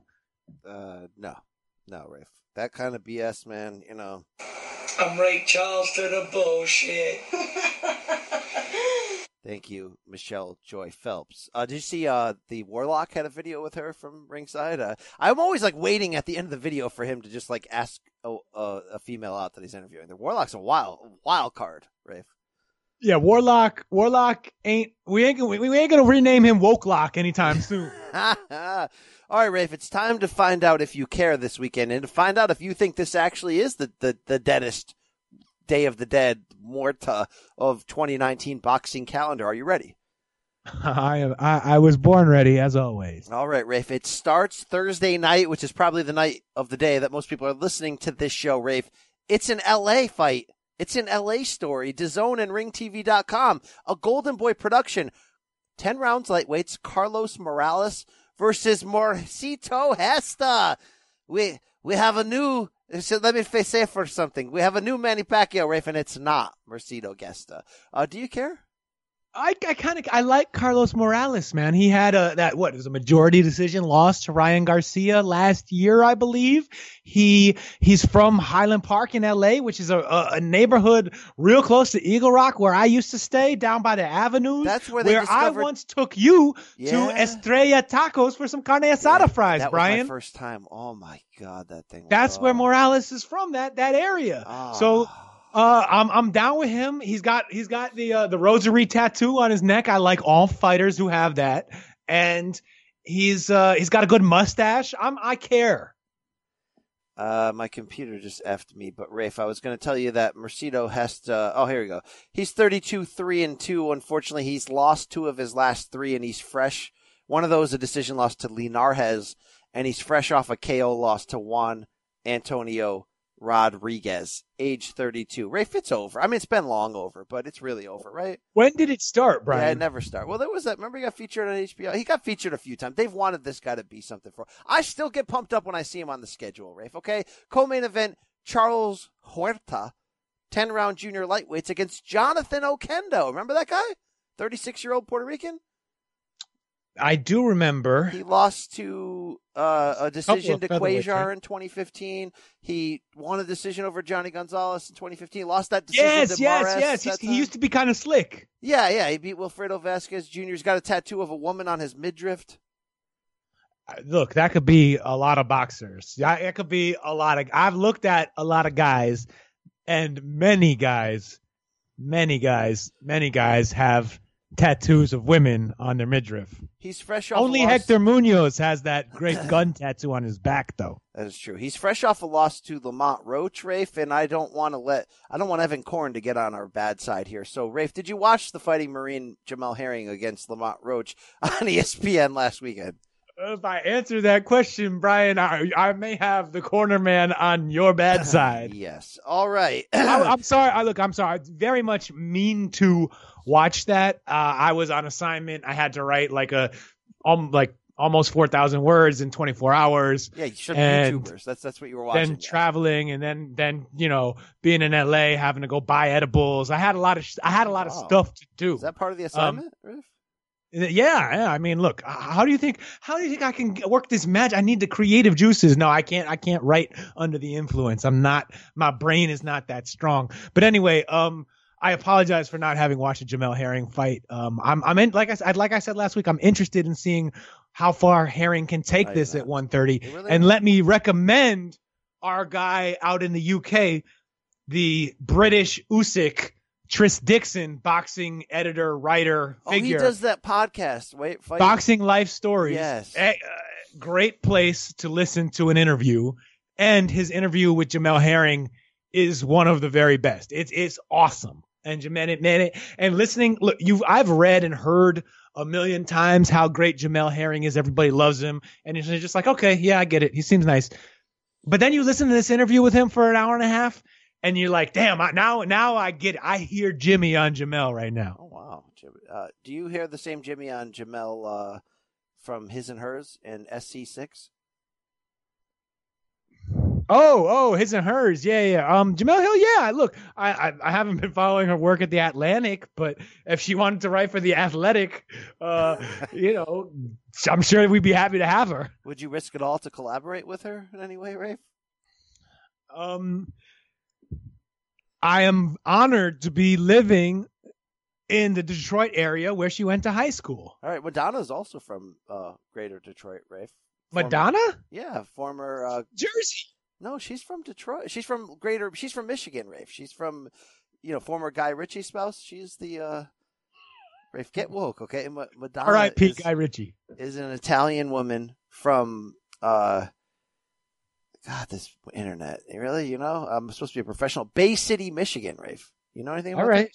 No, I don't know. I don't, know nan about that, Brian. It's on Lake Hur- Huron. Hur- Huron. But half the state is on Lake Huron. It's a great lake. All right.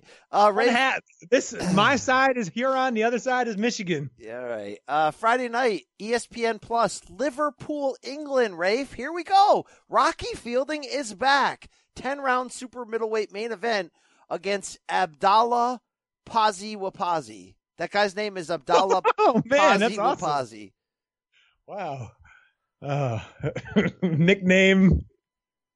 Hey, I did you see it. Shannon Briggs get in a fight with um Vidal Riley. after the weigh-in? Yeah, and our boy from uh from Ripper Nutrition was there, Amir Abdallah. Uh, I know that guy was that guy was in the mix. He was going after Bro, Shannon. I was love that guy. Uh, former Man, kickboxing it was. Let me tell you though that it was so whack. Like it was so staged. They were running all around this It the, look the street Amir looked like he was going to throw hands, bro. All of these do it was just like and everybody with their cameras oh want to hear a funny story? I was so after that after that there were like four young youtuber type guys fans of the fight you know and they're they're, they're like high five like oh bro look at this man and i got so much video it's so close. And it's like i got so much shannon briggs video man i got so much. And then some one of them is like yeah i heard he's mike tyson's son. And i'm just like what is wrong with y'all? Y'all are some idiots. Uh, this sounds like me in the elevator uh, the day of the Canelo fight when this one lady's like, "Oh, I got a picture of canola. I got to show you on my phone." And she's got she got a tall boy bear can in her hand, and she shows her friend. It's a picture of Chepo Reynoso, Rafe. That's canola, by the way. And then I got other people go. Did I tell you the story? Then there's the others, dude, these dudes who are hammered. They're like, "Oh yeah, man, we got tickets for tonight. We can't. We got to get there in time for the Ryan Garcia fight. Because here's the deal: he's sleeping with his opponent's girlfriend." It's like, no, dude, that's Shakur That's Stevenson. probably true too, though. Yeah, that- well, actually, that's probably he probably nailed it. All right, co-main event on Friday from Liverpool. Martin Murray, remember that bloke? Eight round Top- super top middleweights against Sladon Jan Janin. Rafe, are we slow playing Rocky Fielding Martin Murray at 168? Because I'm I'm here for that. I mean, I'm into both of those things, man. I'm I'm gonna have a nice little bottle cap full of the GHB to enjoy me a Martin Murray fight, GHB? Yeah, and we're gonna go out street robbing. Wow. Uh, Tad- Taddy Flanagan is back. Eight rounds junior welterweights against J. Ro Duran. I don't know if that's the son of Roberto, though, Rafe. Is it spelled like J A I R O? No, J A Y R O. Oh, okay.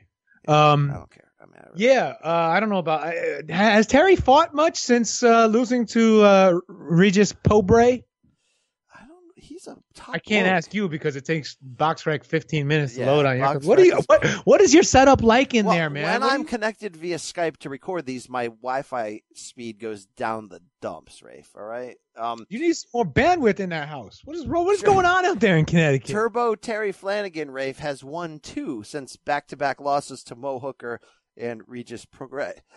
Don't forget he stopped Orlando Cruz in 2016, Rafe. I mean, I, I I'm just gonna leave that alone. Yeah, well, where, where are you going with that? All right, Friday night, Rafe, Sloan, Iowa. Showbox, we back, baby. Main event, 10 rounds welterweights, Eric Vega Ortiz against Alberto Palmetta. I think we're going to need Eric Raskin to break this down. Yeah, I'm gonna listen to their podcast for that. All right. I don't think there's anybody on the undercard, Rafe, that really pops your specific. Speaking of, cherry. hey, you got any? You got any? You got any hot Espinoza takes? uh, where are you going with this? Like, I, I cash Showtime checks. Where are you going with this, Rafe? I just mean he's really. I think he's doing a really, really brave thing in defending Showtime's honor. It's a tough year, but he's out there on the front lines. You know, he's not one of these executives who stays in the back rooms and lets. Oh, he'll the- the- tweet. yeah, he'll yeah, he'll get in. He'll get dirty with you. He'll get. He'll get he up in your to hell? mentions and tell you to go to. He'll send you to hell. He will. He'll try to take your soul if you He'll take him. your whole soul. He'll take that man's whole But soul, don't Brian. you let him. Uh, look, that man has bounced back from Garcia Salca, and that network still had a still had a, you know, it was still their night. So let's hopefully 2020 can be their night, and if it is, I'll be there, Rafe. You better believe I'll be there. All right, um, Friday in Melbourne, Australia. It's on the plus, Rafe. Main event. What the hell are we doing here? Four rounds heavyweights. Paul Gallen versus Barry Hall.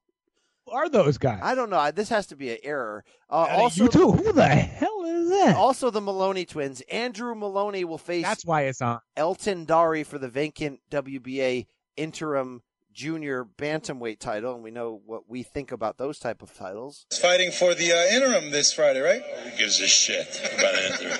and Jason Moloney ten rounds against Dixon Flores bantamweights. Rafe, those are good looking blokes, right? Those guys, they might they might smash an opponent, then smash a fan, right? They they they're they're in the running for that. Do you do you do you know the difference between the Moloney's? Are they twins or brothers? Are they Rafe, I don't even Charlos? Are they uh, what's going on? I don't even know enough about the Who's the Moloney's in Jamal? Who's the Jamal? Who's the Ozzy? Who's the Jose? Is that where you're going with this, Rafe? You already know I'm the best, Brian. Uh, Friday, Salt Lake City UFC Fight Pass, Rafe. Wow. Junior Fa? Junior FA? Junior AF? Junior Fa versus Devin Vargas, 10 rounds heavyweights. No, no. No. I don't Junior Fa. I, I know that name. I know I, I know I, I I know this game and I know that name, Right. Buried on the undercard. Buried is Mama's boy, Dennis Dolan, right? Denis Douglin? He's got Yeah. an eight round super middleweight bout against Mike Guy. I talked to the Mama's boy. He uh he was with main events at the Canelo fight, and I don't know if you heard about my swag bag that I got from main events. That featured a a I- young I- I- holy hat, and it featured one of those Sergei Kovalev Russian doll things where you open it up and there's a smaller one each, and each one was like a moment from Sergei Kovalev's title defense. It's beautiful. It's amazing. I can't wait to display it in this office. Denis Douglin was the guy giving me the bag, Rafe. I, you know, you Yeah, they got the bag. main events got Denis Douglin He's doing bag ad- like like administrative tasks. Yeah, he's the bad that- that's- guy. That's, low, y'all. Um, how Denis Douglin has got some broad ass shoulders. Had you you see him in the in these workout videos? Like he's got a crazy ass physique. I don't Um, really pay attention to shoulders. He also you just saw that video where he, he showed. Attention to your body from start to finish. I love he's got the music, his phone going off at the same time. Um, Denis Douglin when he ran up on uh, Anthony Dirrell in the hotel in that video, and they were and they were they were gonna get into it, and thankfully uh, Unk showed up to, to settle things down. God, God. Uh, Rafe, this is a really Peacemaker Unk, a whole turned over a new leaf. Rafe, this is a really bad weekend of boxing, but it continues Saturday.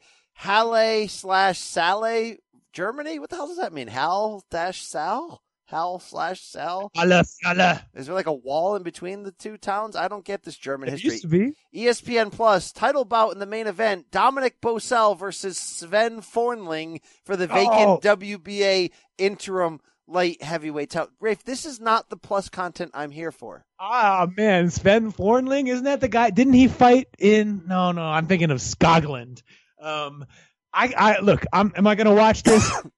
Hell no. All right. Also on Saturday on ESPN Plus from Glasgow, Scotland, Lee McGregor will defend his Commonwealth bantamweight title against British bantamweight champion Kash Farooq. Rafe, what the hell is going on? Why are these on there? Is this an MTK Global cash in?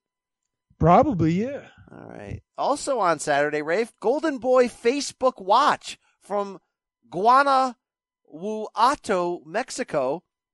Pablo Cesar Cano is back. 10 rounds. Junior welterweights against Roberto Ortiz, Rafe. Do you care? Yeah, I care. I, I look. I had to watch that guy send my champion Jorge Linares to hell in like one round. Yeah, I care. Yes, yes, indeed. Uh, also Saturday from Oslo, Norway, non-televised Rafe. I don't know if you can stream this, but we got a title fight: Katharina Thanderz versus Danilia Ramos for the vacant interim WBC Women's Junior Lightweight title. It's fighting for the uh, interim this Friday, right? Who gives a shit? Wow. All right, Rafe. No, nothing. I got nothing for you on that one, Chief. All right. Uh, there's a fella by the name of John Joe Nevin who's in the co-main event of a London card on Saturday. Do you care? No. Um, I mean, no. All right. Uh, are you near Brampton, Canada at all? That sounds like one of the suburbs of Toronto, but I really don't know. It is in Ontario. I'll wait for my computer to load. They have a non-televised card there on Saturday, Rafe, and in the co-main event, Sukhdeep Singh Bhatti is back in a mm. middleweight bout. You've seen him fight? Who is that? I don't know, but his name's Sukhdeep, Rafe. That's fantastic. Bring back only the only the only guy I want coming back is Turd Sack. Bring back the Turd Sack. He went to war with Salito. Salito. It's Oh, about what, time What for a Salito beautiful to fight! back, like right? eight knockdowns. How far are you from Toronto? Like four hours. All right. Uh, also on Saturday, non-televised from Orlando, Dwayne Beeman's back, didn't he? Dwayne Oh. Beeman, did he just lose to somebody we know? I, I he used to throw up all the time on the football field. Oh, all right. Uh, Steaming Willie Beamen. Yes, Steaming Willie Beamen. Keep right. the ladies cold creaming. Yeah, that's just okay. That's enough reason to get out of here, Rafe. Special thanks to Luis Ortiz. Rafe, thanks for you for just putting around here and just picking up the microphone like two dudes just hanging out. You know, right? That's how men do, Yes, Rafe. that is how men do. Just hanging out, letting it all hang out. Rafe, I know it sounds harsh, but uh, I think you should finish. What do you mean? You know, you had a good run, but you know, just get out of the boxing game. All right, you're just not. It's just it's you. It's for the YouTubers. It's for the youth, Rafe. All right, it's not for the hardcores like you. You're not regular fans, Rafe. You might be right, Brian. Rafe, can you tell me one fight for 2020 that gets you fired up to keep the faith? No. All right. Sorry. Wi- Wilder Fury too, but I ain't happening. Uh, who's Josh Taylor's big wha- white whale or big African American whale, Rafe? You may find Um, out that whale hits hard, Rafe. You never know. Yeah. Um. Well, shoot. Um. The big the big fight on the horizon, like way down for Josh Taylor, Yes. be Terrence Crawford. Oh, you don't want that. You don't want that hell. You don't want that. All right. Wow. I would love that fight. I mean, I don't think he wins it, but damn, like you know, that's awesome, awesome, awesome fight. I want Terrence. That is my white whale for for 2020. Good fights for Terrence Crawford. And I don't blame Top Rank for what's going on. I don't blame him for what's going on. I don't know the best way out of the situation, but I am hoping and praying that that some things shake loose and he gets some some of those opportunities. Yeah, that's our show. That's our style. It's our own style. Wrong, the Philly style. Shout out to everyone for listening to the show. Thank you, Rafe. If we didn't have these weirdos listening to us every week, right? That's true, but you know what, Brian? I'd still want to come on here and talk to you. Yes. Because, hey, you've been rocking out Art Laboe lately? Oh, yo, uh, you bet, you bet I had that cranking the entire six hour Sunday night love jam. I was listening, man, hearing all of the shout outs to the the guys spending the nights in Delano and Wasco. It's been a few mean, years since you've been away, right? That's what they like to say. Yeah, you know, uh, I miss you, baby. We're going to see you soon. And so I hope to catch you next time. Sending kisses. And then Art goes, moi. It's a shame that all those women are left home while their husband is in the can, in the can, know that for sure. We don't know that. in the can, right? we don't know. We don't know. hey, it's a great show. Talk to you later, Rafe. Two words for the people. We out.